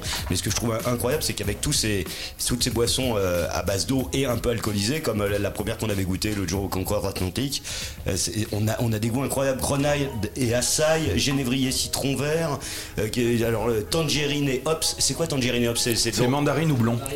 Mandarine ou blond, d'accord. Ou blond, hein, quand même. un petit- avec- Donc le blanc, c'est pas le goût que ça a, mais vous- vous- il y, a- un goût assez euh, beurré, enfin un petit peu gras en tout cas du houblon, et euh, qui contrebalance sur l'acidité de la mandarine, donc qui donne en fait une bonne balance. Comme le vin, en fait, ce qui est, assez drôle sur les produits craftés comme ça, il y a une espèce d'équilibre. Donc on sait pas exactement si, comme un bon vin, si c'est bon, si pas bon, mais par contre quand un vin il est équilibré, même si on sait pas en parler, on sait que c'est un bon vin. Euh, et ben sur les sur les hard seltzer, c'est un petit peu le- après la même chose, et sur les bières craft d'ailleurs, c'est exactement pareil. C'est marrant parce qu'on on- on utilise plus le terme de hard seltzer. Pourtant, en France, on aime bien les, les termes français. Très peu eau alcoolisée, mais plutôt hard seltzer. Ben, la catégorie aujourd'hui est américaine, donc euh, ces produits ne sont qu'aux États-Unis. C'est difficile de changer un nom. Euh, Aujourd'hui, les journalistes le traduisent par eau gazeuse alcoolisée parce que c'est ce qui paraît quand même le plus simple. C'est du seltzer euh, dans lequel il y a de l'alcool, mais de l'alcool qui est monté naturellement. Donc l'eau gazeuse alcoolisée, ça semble être bien décrire en tout cas une nouvelle catégorie pour pas tromper les consommateurs. Alors c'est une grande première, trois acteurs, trois nouveaux acteurs du hard seltzer en France. On vient d'écouter Yann pour Snowmelt. François Basnagel est avec nous et puis euh, je ferai intervenir après euh, Florentin qui, euh, qui nous a rejoint. Florentin qui lui a lancé la marque Nats avec son associé.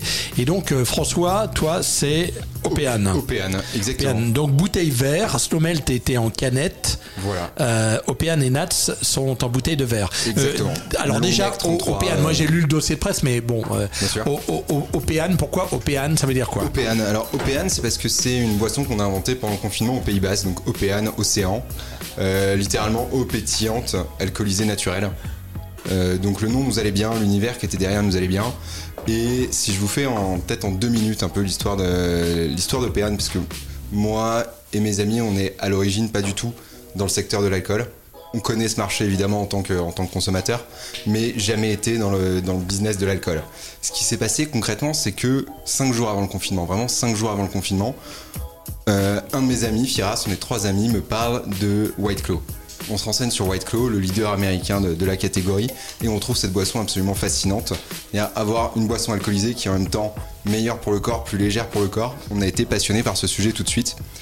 Et arrive le confinement, on se retrouve, on se retrouve tous les- tous les trois ensemble, et on s'est dit, bah, on a regardé sur internet, rien de disponible en France. On se dit, bah, allons-y, essayons de faire quelque chose. Et pour moi, cette histoire, c'est vraiment, c'est vraiment l'histoire de trois amis, d'une idée complètement farfelue. Euh, Trois consultants qui vont faire de l'alcool. C'est pour nous une idée complètement farfelue. Et ensuite, beaucoup de passion. Parce qu'on y, a, y a passé du temps, on est passé par toutes les étapes. Et surtout, beaucoup de chance. Quand je dis beaucoup de passion, beaucoup de chance, c'est vraiment la première étape, deuxième jour du confinement. C'est des mélanges pour vous rendre, pour vous, pour vous puissiez imaginer le parcours qui a été, qui a été réalisé.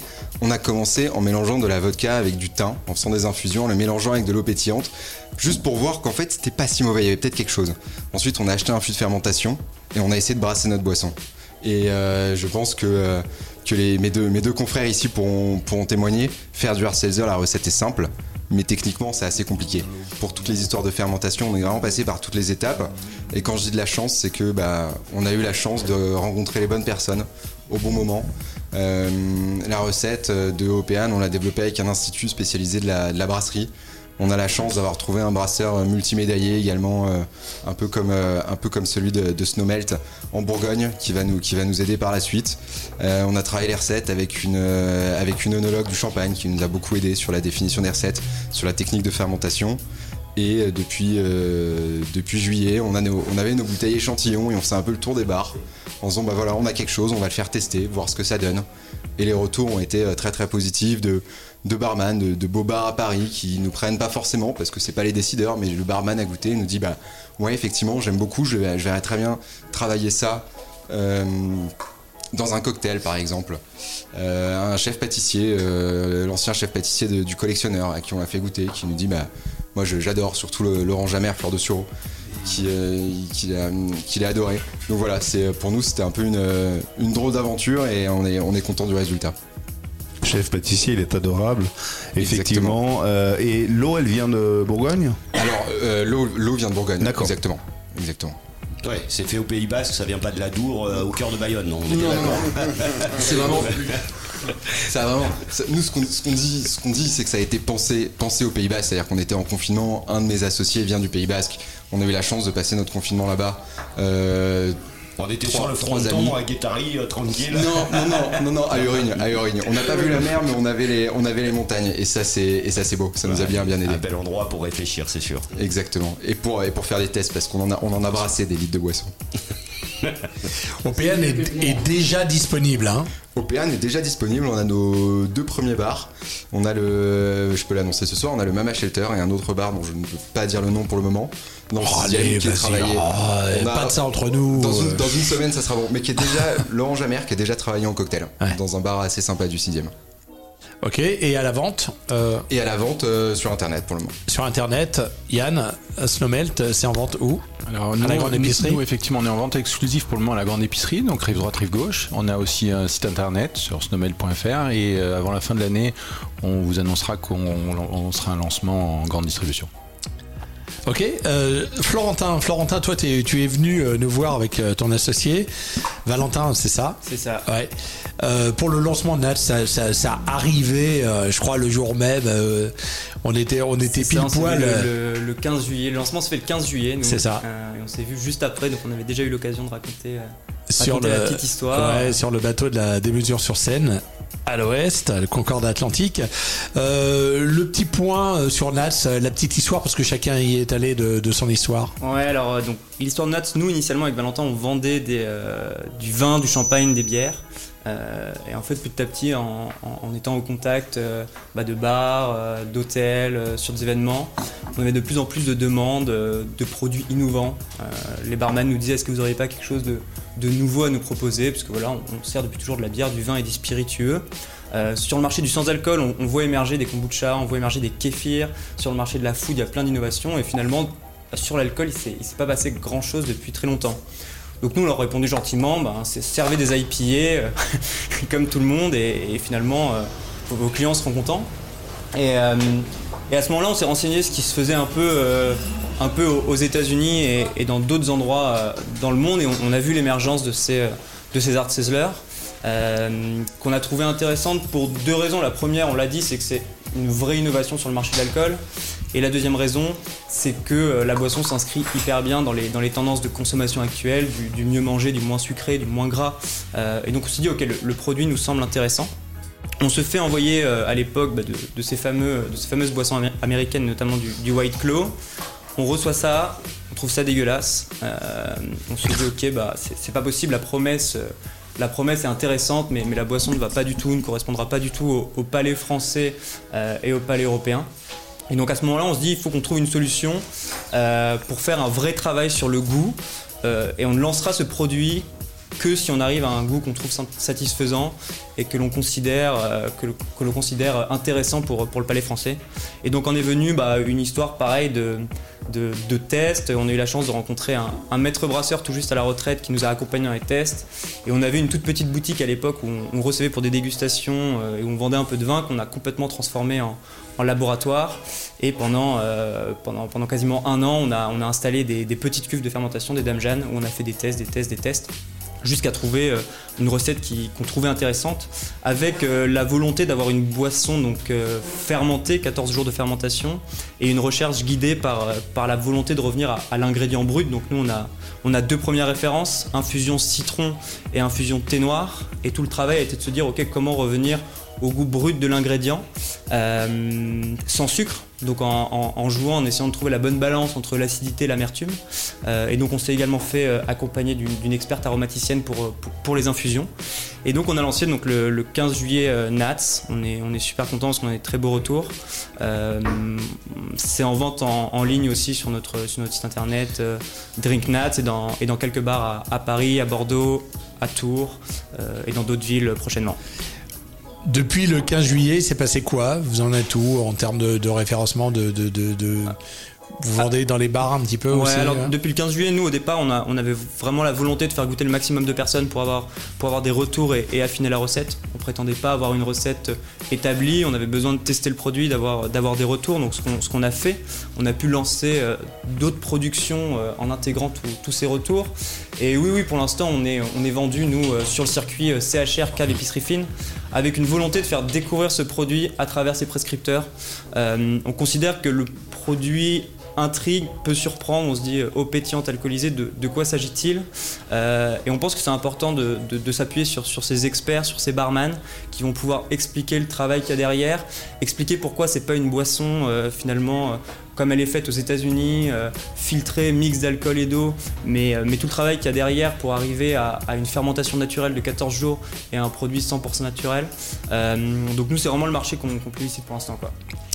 Ok, je voudrais pas parler des hard seltzers sans parler d'un autre euh, concurrent à vous. C'est ce que je voulais et- faire aussi, tu vois. Je pense voilà. qu'on va parler du même. De Fefe Ouais, exact. Voilà, Fefe du syndicat. Voilà. C'est pour ça que je Parce que c'est important d'en parler. euh, ils ont pas, ils sont pas là aujourd'hui, mais voilà, vous avez goûté aussi. euh, Euh, et moi, je suis allé goûter et on, on- on parlait de, donc, de cocktails et, et de mixer euh, certains. Et je pense que c'est vraiment un produit qui est fait pour la mixologie parce que d'abord, il est fait par des gens qui sont issus de- du monde de la mixologie et franchement, ils font des trucs euh, super bons. À Romain, Romain, euh, c'est pour ça que je voulais faire aussi un clin d'œil à Fefe, donc encore une marque d'Artelser, 100% français. Donc Romain, donc le fondateur du syndicat et de la commune, et avec son directeur de création aussi Rémi Savage, qui est quand même un des meilleurs euh, chefs de bar euh, en France et au monde.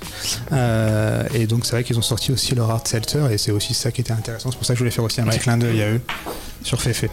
Voilà, donc euh, quatre nouveaux acteurs. Euh, on n'est pas à l'abri qu'il y en ait d'autres qui arrivent euh, incessamment sous peu. Ouais, la vague arrive. Hein.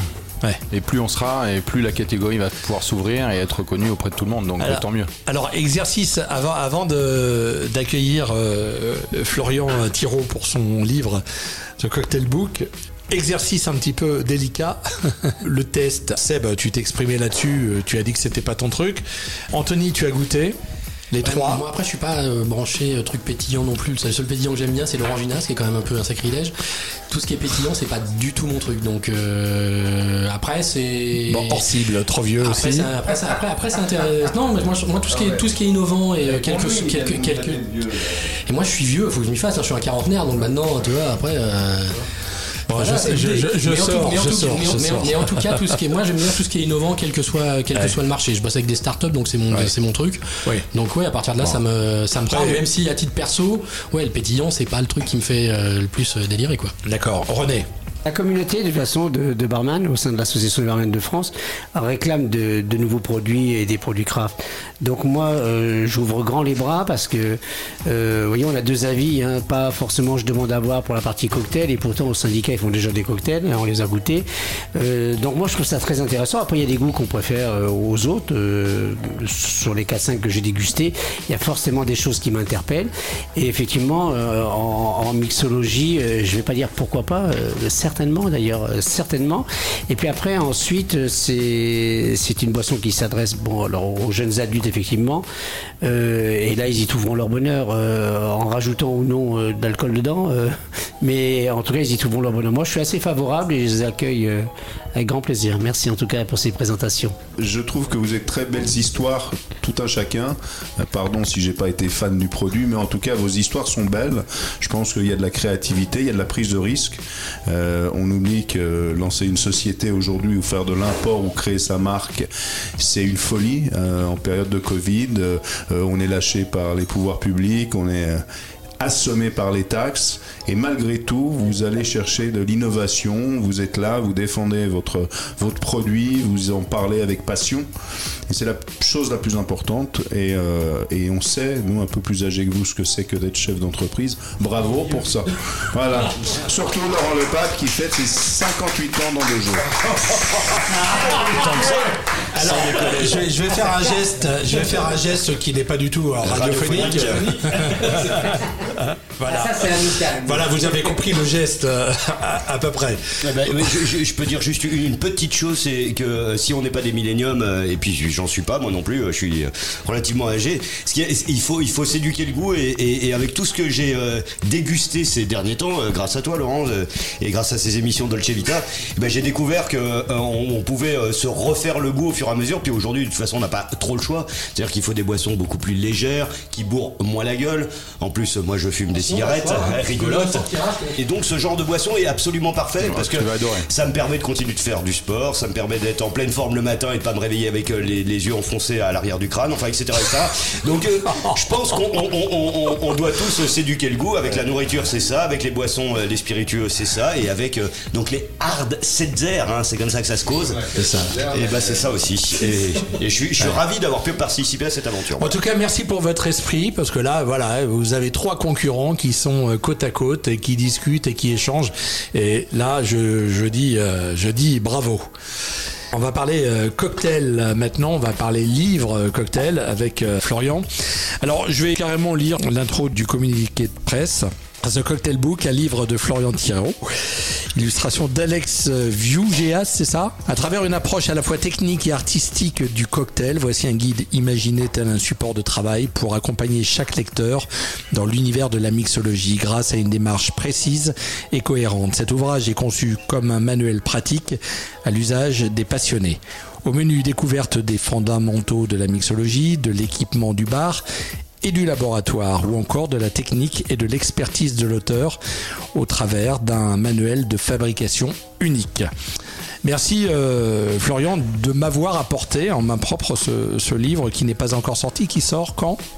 Dans 7 jours, donc le 17. Tout à l'heure en aparté, je te demandais ce que ça te faisait d'avoir l'ouvrage entre les mains et on se connaît pas, mais j'ai l'impression que vraiment tu es ultra ultra perfectionniste et que tu étais limite content d'avoir euh, d'avoir ce travail fini entre les mains. Euh, bah, je, je suis vraiment entre les deux parce que c'est. Pour la petite histoire, c'est un livre que j'ai écrit euh, euh, sans avoir démarché aucune euh, maison d'édition. Je me suis pris un peu au jeu en commençant à rédiger un modèle de fabrication euh, que je pouvais donner à mes équipes. Euh, et en fait, euh, au fil du temps, ça m'a pris à peu près deux ans, donc à côté du travail. Et j'ai frappé aux portes des éditions au bout de deux ans avec un livre qui était terminé. Alors j'étais pas forcément au courant de- du fonctionnement des, des éditions. Mais généralement, ça se passe pas forcément comme ça. Donc oui, euh, soulagement parce que c'est un livre, euh, j'ai l'impression d'avoir écrit dix fois, j'ai l'impression d'avoir relu 100 fois. Et, euh, et quand on essaye d'être très, rigoureux en limitant toutes les fautes, euh, c'est euh, c'est frustrant. J'en- ai même peur de, l'ouvrir parfois, pour être très honnête. Donc euh, oui, satisfaction quand je l'ai reçu ce matin, parce que voilà, c'est un, un projet qui, qui prend vie déjà, parce que c'est vrai que tant qu'on n'a pas signé, tant que c'est pas sorti, et ben c'est pas fini. Après voilà, je, je suis assez assez maniaque et je sais que quand j'aurai mon édition, ma copie personnelle, je vais commencer à, à, à le reprendre quoi. Voilà.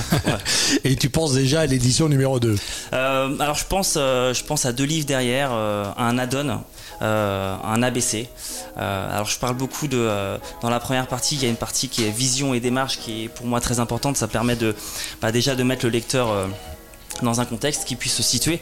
Euh, et je le précise dans le livre, hein, j'apporte pas euh, la parole divine, loin de là. L'objectif c'est vraiment de, voilà, de, mettre en avant un point de vue, une démarche et de fournir, comme vous l'avez dit, un, support de travail que les gens qui soient euh, génération avant moi, génération après moi, génération avec moi, euh, bah, puissent euh, construire dessus. Donc, donc voilà, je prévois un petit ABC en termes d'add-on. Alors c'est vraiment encore des projets personnels, j'en ai pas parlé. Et j'aimerais en, écrire un autre qui sera dans la continuité de, ce livre-là et, et vraiment de travailler sur... euh, euh, la cuisine liquide, c'est vraiment quelque chose que je mets en avant euh, et c'est quelque chose que je revendique. Il y a un vrai mouvement craft depuis plusieurs années maintenant dans le monde du bar et moi j'estime en tant que barman que le bar mérite sa place à côté bah, de la gastronomie, donc la cuisine, la pâtisserie et il faut pouvoir transmettre et partager avec, avec la nouvelle génération. Donc ce livre, ce serait vraiment les guides de la cuisine liquide et, et voilà, traiter ingrédient par ingrédient et vraiment donner les ficelles de comment travailler, de quelle façon. La cible euh, affichée. Euh, alors bien sûr professionnel euh, parce que c'est parce que je peux être geek dans mon métier. Donc l'objectif c'était vraiment d'amener sa pierre à l'édifice et comme je le disais partager avec bah, les gens qui sont déjà présents dans la profession après, est-ce que ça s'adresse au grand public Euh, bah, Je remercie encore une fois les éditions de La Martinière parce que je pense qu'ils ont fait un bel objet. Euh, donc je pense que ça peut, euh, euh, ça peut s'introduire auprès des, euh, des- des amateurs et des passionnés. Après, de là à viser le grand, grand public, il y a quand même des parties qui sont très techniques. Même si j'ai essayé de, faire un livre qui soit euh, euh, très accessible en mettant beaucoup de notes, beaucoup de conseils. Je me livre vraiment dans ce livre parce que l'objectif c'était d'être très transparent. J'ai acheté beaucoup de livres qui, sont dans, la gastronomie, la pâtisserie, le bar. Euh, et parfois, je le sais d'expérience, toutes les recettes sont pas forcément les vraies ou il y a des petits, des petits détails qui manquent. Et là, j'ai vraiment voulu être transparent de A à Z, comme je le disais, pour que les gens puissent construire dessus et faire avancer. Je suis persuadé que dans quelques années, ce livre-là, il sera quasiment obsolète. Enfin, ça fait partie du jeu, euh, mais l'objectif, c'est si ça peut permettre à d'autres personnes, bah, voilà, de- d'en écrire un nouveau plus actuel, et ben. Deux ans de travail à peu près, euh, hors, euh, hors euh, travail en bar. Pour Oui, ça. exactement. Ouais. Deux ans. Alors j'ai eu, j'ai eu plusieurs phases. Il y a la première partie, la première phase qui est toujours très excitante où on commence un livre, alors on met le, on met le paquet. Je suis quelqu'un qui travaille pour le coup assez dur et je suis très euh, euh, assidu, donc j'avais aucun problème à, commencer à 9h du matin et finir à 4h du matin. Euh, mais bon voilà, il y a après, au bout de 6-9 mois, euh, il y a le travail qui est présent, il y a des projets à lancer, donc on a tendance à le mettre de côté. J'ai eu de la chance de prendre euh, trois mois de vacances après avoir quitté Prince de Galles. Là j'ai vraiment, entre guillemets, achevé l'ouvrage. Mais voilà, beaucoup de, de, de hauts et bas, euh, c'est- ça prend du temps de faire, de Justement, faire un livre. avant de se replonger dans le contenu, je voudrais que tu me parles un petit peu de ton expérience professionnelle. Tu connaissais Mathias, tu es passé par le Bouddha Bar, je crois. Oui, oui, exactement. J'ai fait 6 ans d'école hôtelière, donc, euh, donc à Nantes, et euh, je suis tombé dans le bar par hasard. Je savais pas forcément quoi faire. Euh, J'étais bon en connaissances produits, j'aimais euh, j'aimais apprendre pour apprendre. Euh, et j'ai un ami à moi qui m'a qui m'a conseillé de faire une mention bar. Donc j'en ai parlé avec, euh, mon professeur de bar à l'époque. et Il m'a dit écoute, je connais Bertrand Valentin qui, était bar manager à l'époque du Bouddha Bar. Il m'a dit on peut lui poser la question. Euh, donc j'ai passé un entretien et j'ai eu la chance d'être pris au poste de euh, premier barman responsable de cave. Donc j'ai vraiment commencé à toucher au cocktail euh, en 2012. Euh, même j'en ai fait un peu au Bouddha Bar sur ma deuxième année, mais j'ai vraiment commencé à Sydney. Euh, et donc euh, j'avais fait des stages quand j'étais au lycée euh, en étoilé Michelin. Donc j'avais fait l'oiseau, j'avais fait les crayères. Euh, donc je voulais rester un peu dans cette lignée où il y a y a beaucoup de rigueur, où il y a beaucoup dans le travail parce que je suis quelqu'un qui aime ça et, où on retrouve aussi beaucoup de passionnés. Et j'ai eu la chance dans mon parcours de trouver des mentors. Alors je cite notamment dans les remerciements ben, Bertrand et Rémi qui ont été mes premiers mentors, qui m'ont vraiment ben, ouvert les yeux, qui m'ont aussi qui m'ont permis de, de voir plus loin, de voir plus grand. Je suis arrivé à, à Sydney où j'ai travaillé trois ans dans le groupe Merival et notamment le, le- le bar Palmer Co. Donc j'ai travaillé avec des, gens qui venaient du Savoy, j'ai travaillé avec des gens qui venaient de Copenhague, un peu du monde entier. Donc nouvelle vision de travail et là où, j'ai commencé à découvrir un peu le, mouvement craft, on commençait à faire des ingrédients euh, un peu maison, euh, mais, euh, mais loin d'une précision et d'une rigueur à toute épreuve. J'avais vraiment l'impression d'arriver aux prémices. Et ensuite je suis arrivé à Londres. Euh, et encore une fois, coup de poker, j'ai une amie de Sydney qui m'a en relation avec le, Zetter Tanas où, euh, où Tony Conigliaro était consultant là-bas. Euh, et là, pour le coup, j'ai vraiment pas peur de le dire. Euh, j'ai goûté le premier cocktail équilibré de ma vie. Et donc, quand j'ai commencé à travailler pour lui, euh, ça peut paraître drôle, mais c'est une vérité. Euh, quand j'ai commencé à travailler pour cette personne et avec les gens qui l'entourent, parce qu'il n'y a pas que lui, hein, il y a des gens très talentueux, je me suis dit, ok, je vais faire des cocktails toute ma vie. Et donc là, il y a toute la démarche du, laboratoire qui entre en jeu.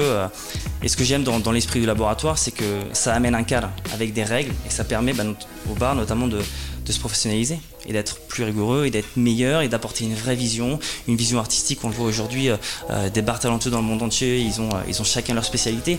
Et donc on rejoint un peu le monde de la gastronomie. Je trouve que ça, ça donne beaucoup d'espoir pour les nouveaux barman qui arrivent dans le Alors, monde. je- on parle de vision, ta vision du bar euh, post-épisode Covid, le bar pour toi dans les 5 ans, les grandes tendances, ça va être quoi? Je mets beaucoup l'accent sur la possession d'un laboratoire, oui et non. Encore une fois, ça dépend toujours euh, ce qu'on veut faire, les, les moyens qu'on a, les... ça dépend de beaucoup de choses. Je pense que avoir un laboratoire dans un bar, et on le voit, hein, c'est une vérité, il y a beaucoup plus de, bars indépendants, de street bars qui ont des laboratoires, versus des, des, euh, palaces ou des bars 5 étoiles qui ont toujours pas de, euh, de lieu euh, dédié et adapté aux barman pour qu'ils puissent travailler correctement.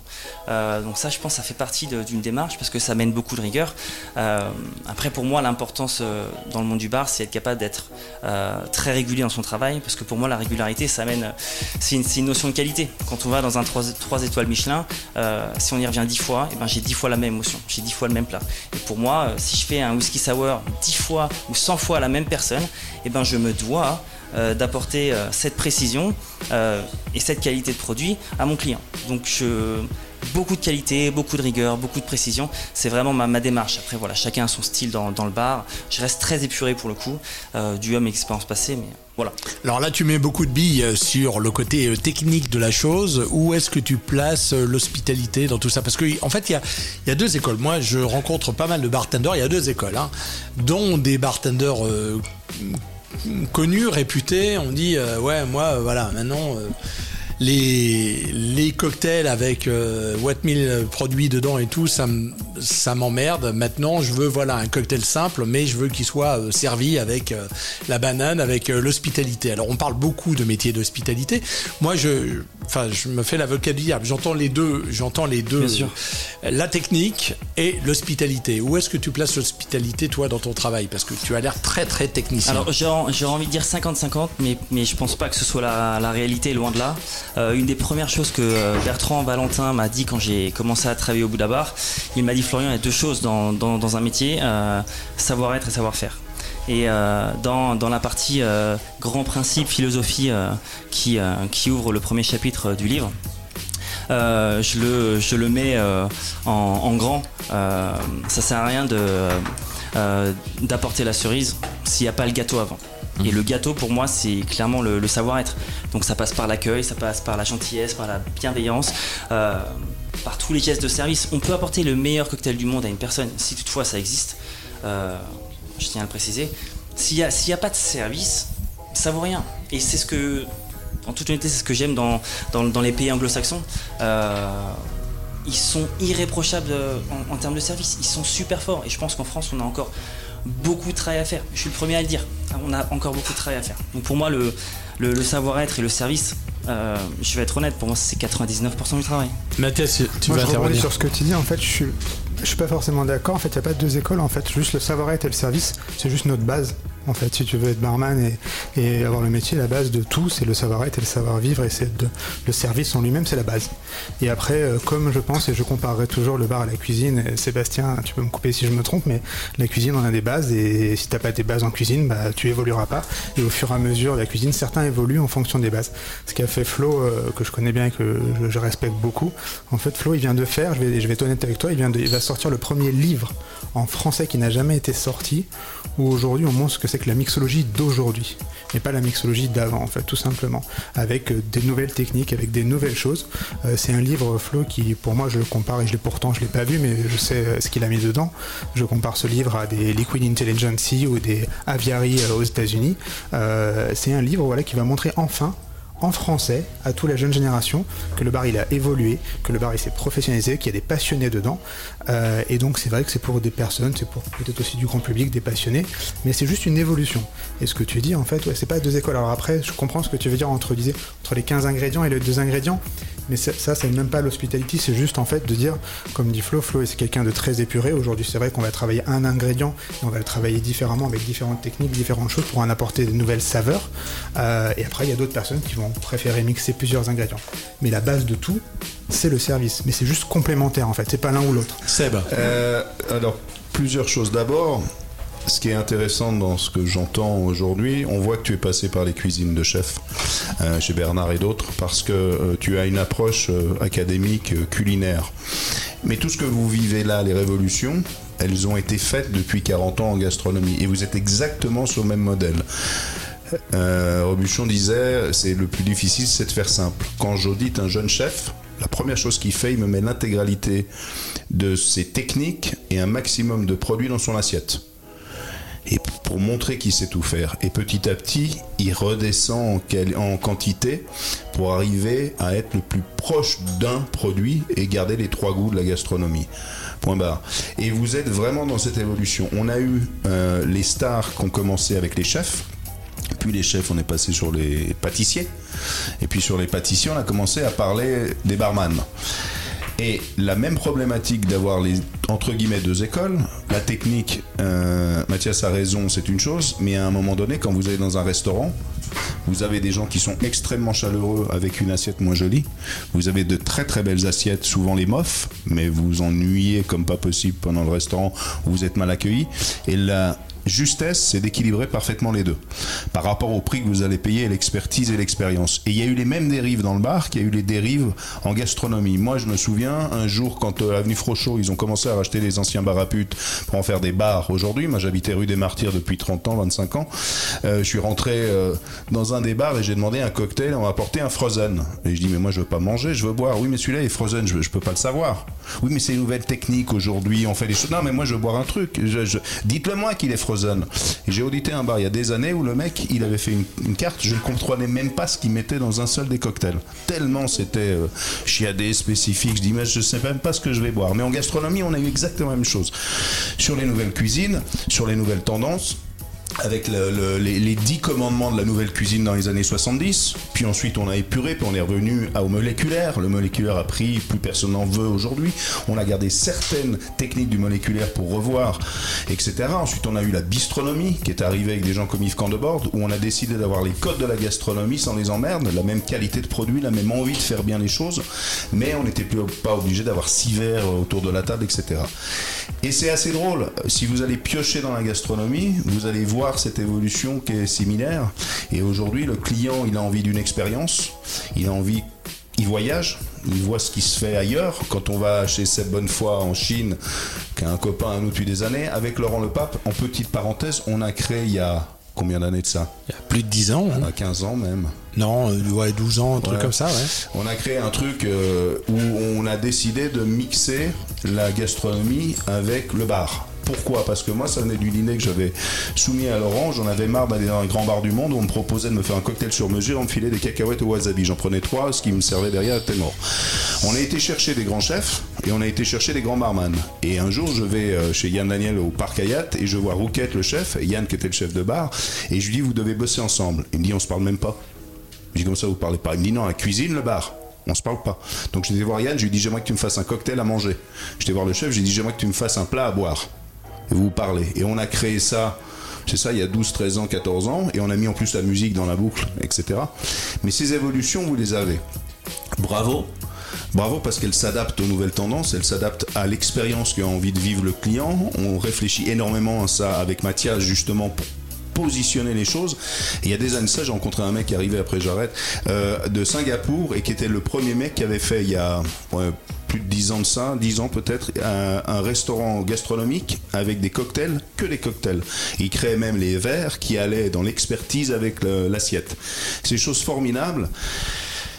La BF a perdu un peu à une époque avec ça parce que vous étiez extrêmement cadré et un petit peu. Le bar Flair a fait aussi un peu la révolution. Aujourd'hui, vous êtes pour moi des artisans, comme, euh, euh, un vigneron, comme un chef. Euh, Vous arrivez avec des super produits, des nouvelles aventures et choses. Si toute cette force, elle se met ensemble pour l'expérience client, toujours c'est le client qui décide, en gardant vos techniques et en arrivant à être le plus juste possible dans le prix, c'est gagné. Ouais. Euh, je, je, je- oui, ouais, pour avoir, pour avoir, le livre, comme toi, je viens de l'avoir euh, entre les mains, je l'ai feuilleté euh, rapidement. Je trouve ce qui est intéressant, c'est qu'il est construit en fait, sauf que le bouquin il y a 10 ans, comme le bouquin du, euh, PDT de Jim Meehan, où tu pars, où justement il y a euh, qu'est-ce qu'on utilise, qu'est-ce qu'on fait, sauf qu'avec les 10 ans de décalage, en effet, on se retrouve avec un, avec un vrai lab, on parle de rotovap, euh, on va parler de sous-vide, Jim Meehan c'était plus bah les spiritueux, où est-ce que je mets mon strainer et autres. Donc on voit qu'il y a une révolution, il y a même des, un parcours pédagogique avec euh, au bout une présentation euh, de cocktail. Et j'adhère totalement à l'idée de, cuisine. J'en discutais avec euh, Alex. Laurence qui à l'époque était le bar manager du Lioness euh, à Londres, qui est maintenant le directeur des opérations pour euh, Mr Lion, donc pour tous les, les restaurants, finalement je mixe quasiment plus d'alcool, je bosse avec mes cuisines à fond, et d'ailleurs tous les bars qui sont les plus évolués, c'est ceux qui bossent avec les cuistots, parce qu'il se passe des, des, des trucs en, en aller-retour, et dit voilà, finalement euh, je rajoute des aliments, euh, je suis en train d'infuser des trucs, je fais des trucs sous vide, je mélange, je mélange bah, c'est pas qu'il mélange plus euh, du vermouth avec euh, avec un spiritueux, mais ça reste de plus en plus en recul. Et sur cette idée que finalement il y a des, cocktails complexes, où c'est vrai qu'encore quelques années il y avait de la poudre de, de licorne, on savait pas trop pourquoi il y avait ça dans le verre, mais ça devait être sympa de le voir. Mais par contre, les cocktails sont de plus en plus compliqués. Si vous regardez le menu de Rémi Savage qu'il a fait à l'artésiane, où il y a que deux saveurs, il y a peut-être que deux saveurs dans le verre. Mais alors derrière, dans le pre-batch et dans le boulot qu'il y a eu en lab, il y a euh, what millions d'ingrédients. Si euh, vous regardez euh, dans la même idée où il se pousse le jeu encore plus loin, Tailleur Elementary d'Alex et Monica, c'est pareil. Quand on regarde, il y a l'air d'avoir deux trucs dans le verre. Maintenant, quand quand j'ai devant moi un whisky sour, j'ai un whisky qu'ils ont fait eux-mêmes. Et en fait, le sour, c'est une petite brioche à base de yuzu et je vais mélanger les deux et je vais avoir le sour à travers la brioche. C'est pareil, j'ai deux saveurs, mais on rigole plus. Et par rapport à l'histoire des. euh, des chefs, euh, des chefs et autres. C'est vrai que par exemple, un mec qui vient de rentrer dans euh, le classement des top 50 des bars asiatiques, son parcours c'est un chef. Le nom c'est à Taïwan et son nom c'est Room by Lucky. À chaque fois qu'il pose un verre, à côté il y a un petit truc à manger et le truc à manger est aussi important que le verre. C'est euh, présent totalement.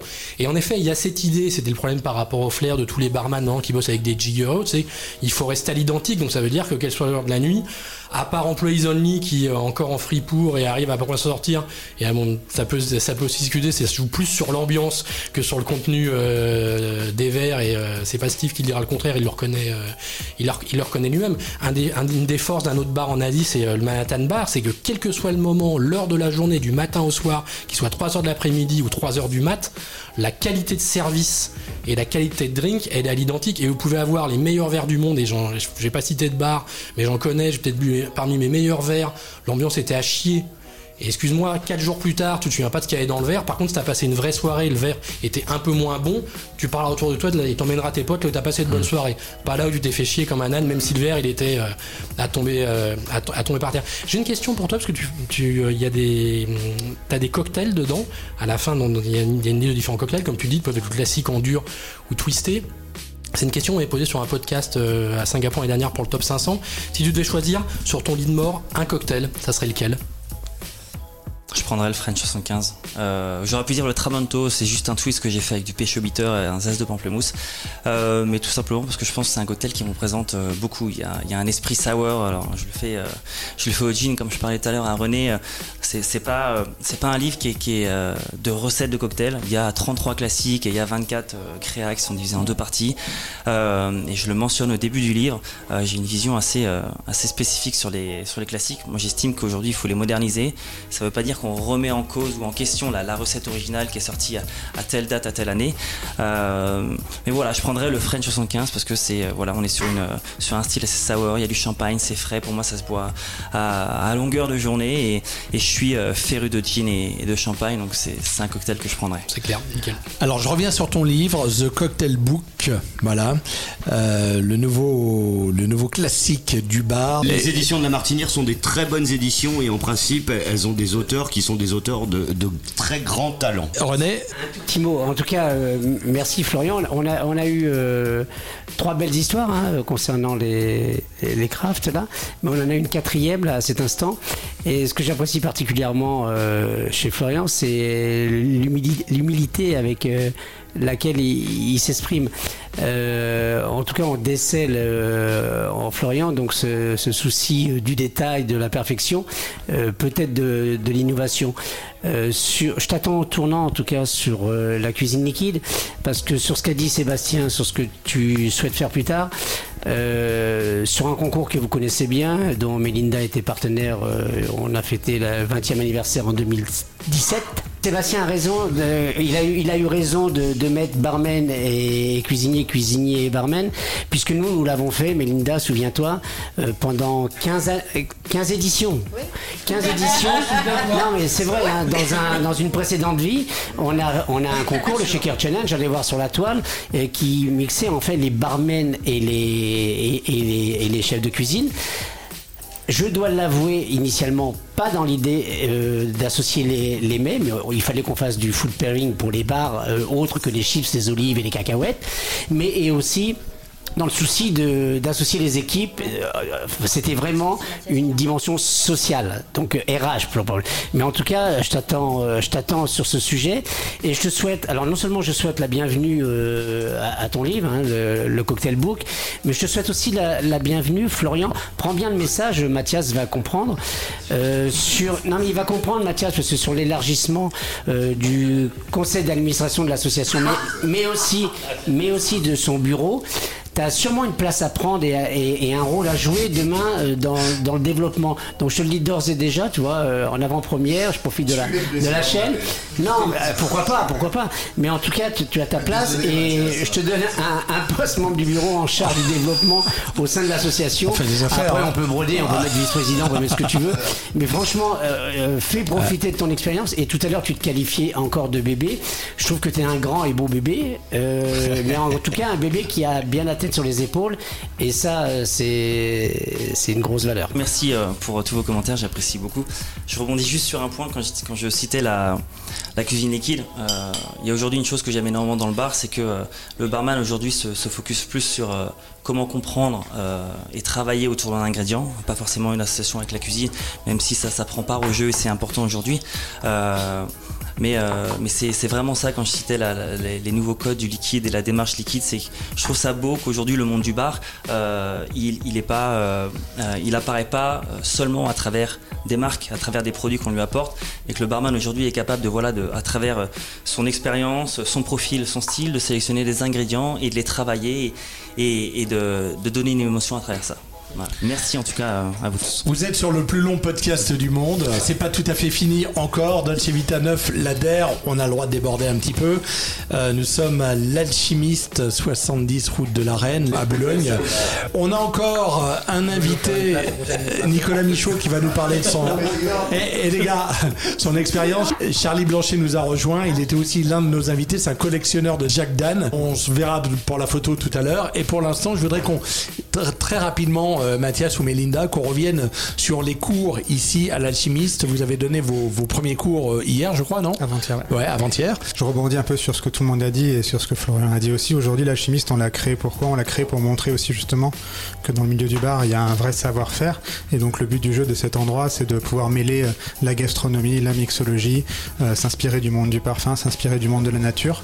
Et donc, de pouvoir transmettre aussi et de travailler ensemble avec tous ces univers. Donc, c'est vraiment un lieu de créativité où justement, euh, j'inviterai euh, Florian et tous les chefs de bar qui viennent justement pour créer en dehors de leur propre bar, mais pour leur propre bar à eux.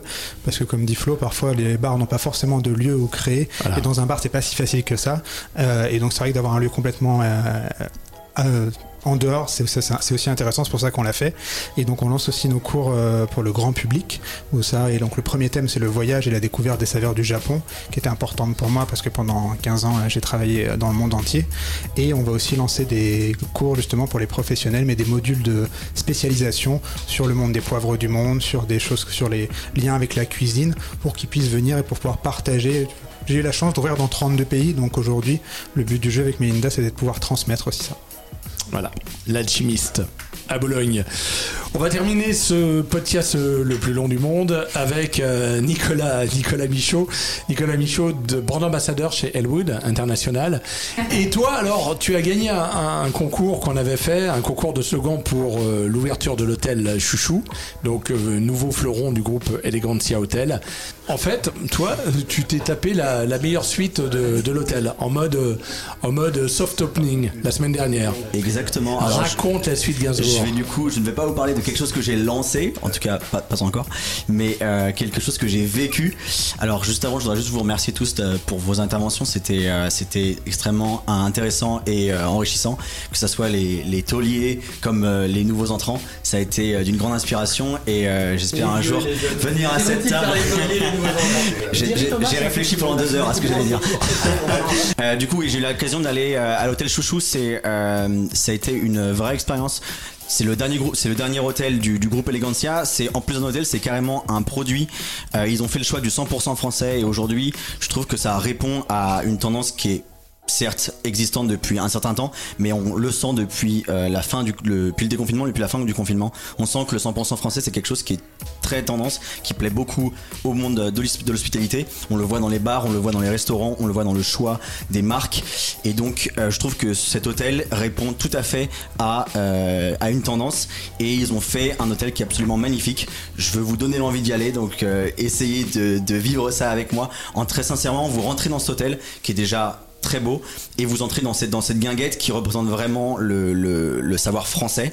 Et vous avez et un bar qui va servir des alcools français, des cocktails français mais aussi une estrade, une, euh, une scène où il y aura du stand-up, des DJ, de la programmation. Que ça soit soit des artistes français soit des artistes internationaux qui parlent en français, qui chantent en français, qui font du stand-up en français. Voilà. Et pour T'as eu la suite Gainsbourg, c'est J'ai ça eu la suite Gainsbourg. Mais tu as, tu as été dans, tu as été seul ou pas? C'est ça la vraie question. Chez Gainsbourg. Je ne vous montrerai pas. Oh, je peux vous montrer les vidéos, mais comme ça, ça passera pas à l'écran. J'ai eu, j'ai eu la chance d'y aller. Donc, je suis allé avec ma copine qui est en plus pianiste, donc ça a été l'occasion de euh, baptiser le piano. Et euh, donc, dans cette, cette suite est absolument magnifique. Elle doit faire 35 ou 40 mètres carrés. Vous avez une grande pièce à l'entrée avec un piano, le mobilier est noir, Euh, une partie des murs est noir, du carrelage noir, et vous avez aussi des murs très blancs. Euh, c'est un joli contraste, il y a une jolie luminosité la journée, et le soir c'est très beau, on est tout en haut de l'hôtel, on est plus haut que les immeubles qui sont tout autour, c'est vraiment sympa. Et au milieu vous avez une douche qui est totalement transparente, Euh, c'est très sympa. Et vous avez une baignoire qui est magnifique, qui est ronde, qui est à l'intérieur blanche, à l'extérieur noir, les matériaux sont très bien choisis. Euh, le, tout a été ou créé, enfin ou choisi par un décorateur ou chiné dans euh, dans des euh, dans des endroits, que ce soit le meuble, que ce soit les tapis. Et euh, voilà. Donc la, la chambre, elle, était était magnifique aussi. On s'est on a passé un super moment. Je vous conseille vraiment d'aller dans cette dans cette dans ce lieu, que ce soit pour la guinguette, le spectacle ou pour aller euh, dormir. Dans les boutiques hôtels dans le monde entier depuis 3-4 ans, des euh, baignoires ou douches au milieu de la chambre qui peuvent s'ouvrir ou être complètement transparents, c'est de plus en plus euh, régulier. Bon. Donc ils sont tendance. Ah, ils sont tout à fait tendance et, et, euh, et ça, ça fait un, un vrai, une vraie idée d'ouverture, ça agrandit vraiment la pièce. ouais. Bon, nous on attend juste que Philippe nous invite. Merci Philippe si tu nous entends. Merci Philippe. Bon, on balance le générique de fin.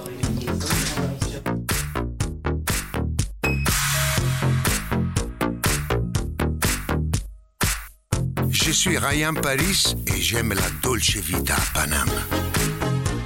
Voilà, la Dolce Vita à Paname, fin, fin de la Dolce Vita by Infobar. J'ai mangé un peu le, le jingle. Je voudrais remercier tous nos, nos invités du jour. Il y avait euh, Sébastien Ripari, Anthony Poncier, René Delvincourt, Yann Cazen. euh, Florian, Florent, euh, décidément, j'ai vraiment du, du mal avec les prénoms. François, François Basnagel, Nicolas Michaud, Florian Thiraud, Antea qui n'a pas parlé, et Mathias Giroux et Melinda Guérin-White. Voilà. Je voudrais remercier tous les gens qui ont participé de près ou de loin à cette aventure. Euh, en premier, euh, notre ami euh, Paul, euh, qui nous a fait des très belles images, qui est avec nous dehors en train de, de finaliser euh, son teaser Feel Good. Merci, euh, merci mon poteau euh, d'avoir fait équipe avec nous. J'ai appris énormément de choses, Laurent. J'ai recollé à la radio il y a 27 ans, on était sur Énergie. J'ai Charlie à ma gauche. Avec qui Charlie. aussi a fait beaucoup d'années d'énergie. Donc revenir à la radio après m'être éloigné et moi être passé ni dans la restauration ni dans le bar, mais dans l'hôtellerie, eh ben, j'avoue que je suis très content aujourd'hui de rassembler tous ces univers. Je voudrais remercier également euh, un grand merci à la démesure sur scène à l'ouest qui nous a accueillis euh, pendant la majorité des, des Dolce Vita Live. Merci à Philippe Alves, merci à Olivier Ratz euh, et leurs équipes. On a passé un agréable moment et puis merci à tous les invités qui, euh, sont venus au cours de l'été nous rendre une petite visite, euh, faire leur promo en mode, euh, en mode chill. On a passé un très très bon moment. Toutes ces émissions, vous pouvez les écouter en podcast sur toutes les plateformes d'écoute, de, YouTube en passant par en passant Deezer, Spotify, etc., etc. Tout est consigné là, vous tapez Info Bar Inside, vous vous abonnez, vous avez tous les épisodes que vous pouvez écouter à votre gré. Euh, on vous balance également des petites capsules euh, sur Instagram euh, TV. On vous balance des capsules aussi sur Facebook. Enfin voilà, suivez les réseaux sociaux. N'hésitez pas à partager, ça nous encouragera un petit peu. Et puis merci, merci, merci pour tout. Merci aussi à Ryan Paris de nous avoir donné ce beau générique de Dolce Vita. Merci à toutes les équipes aussi euh, qui ont collaboré, euh, euh, Guy Macquart, Eric Despagné, etc., etc. Salut et à bientôt sur le. Podcast.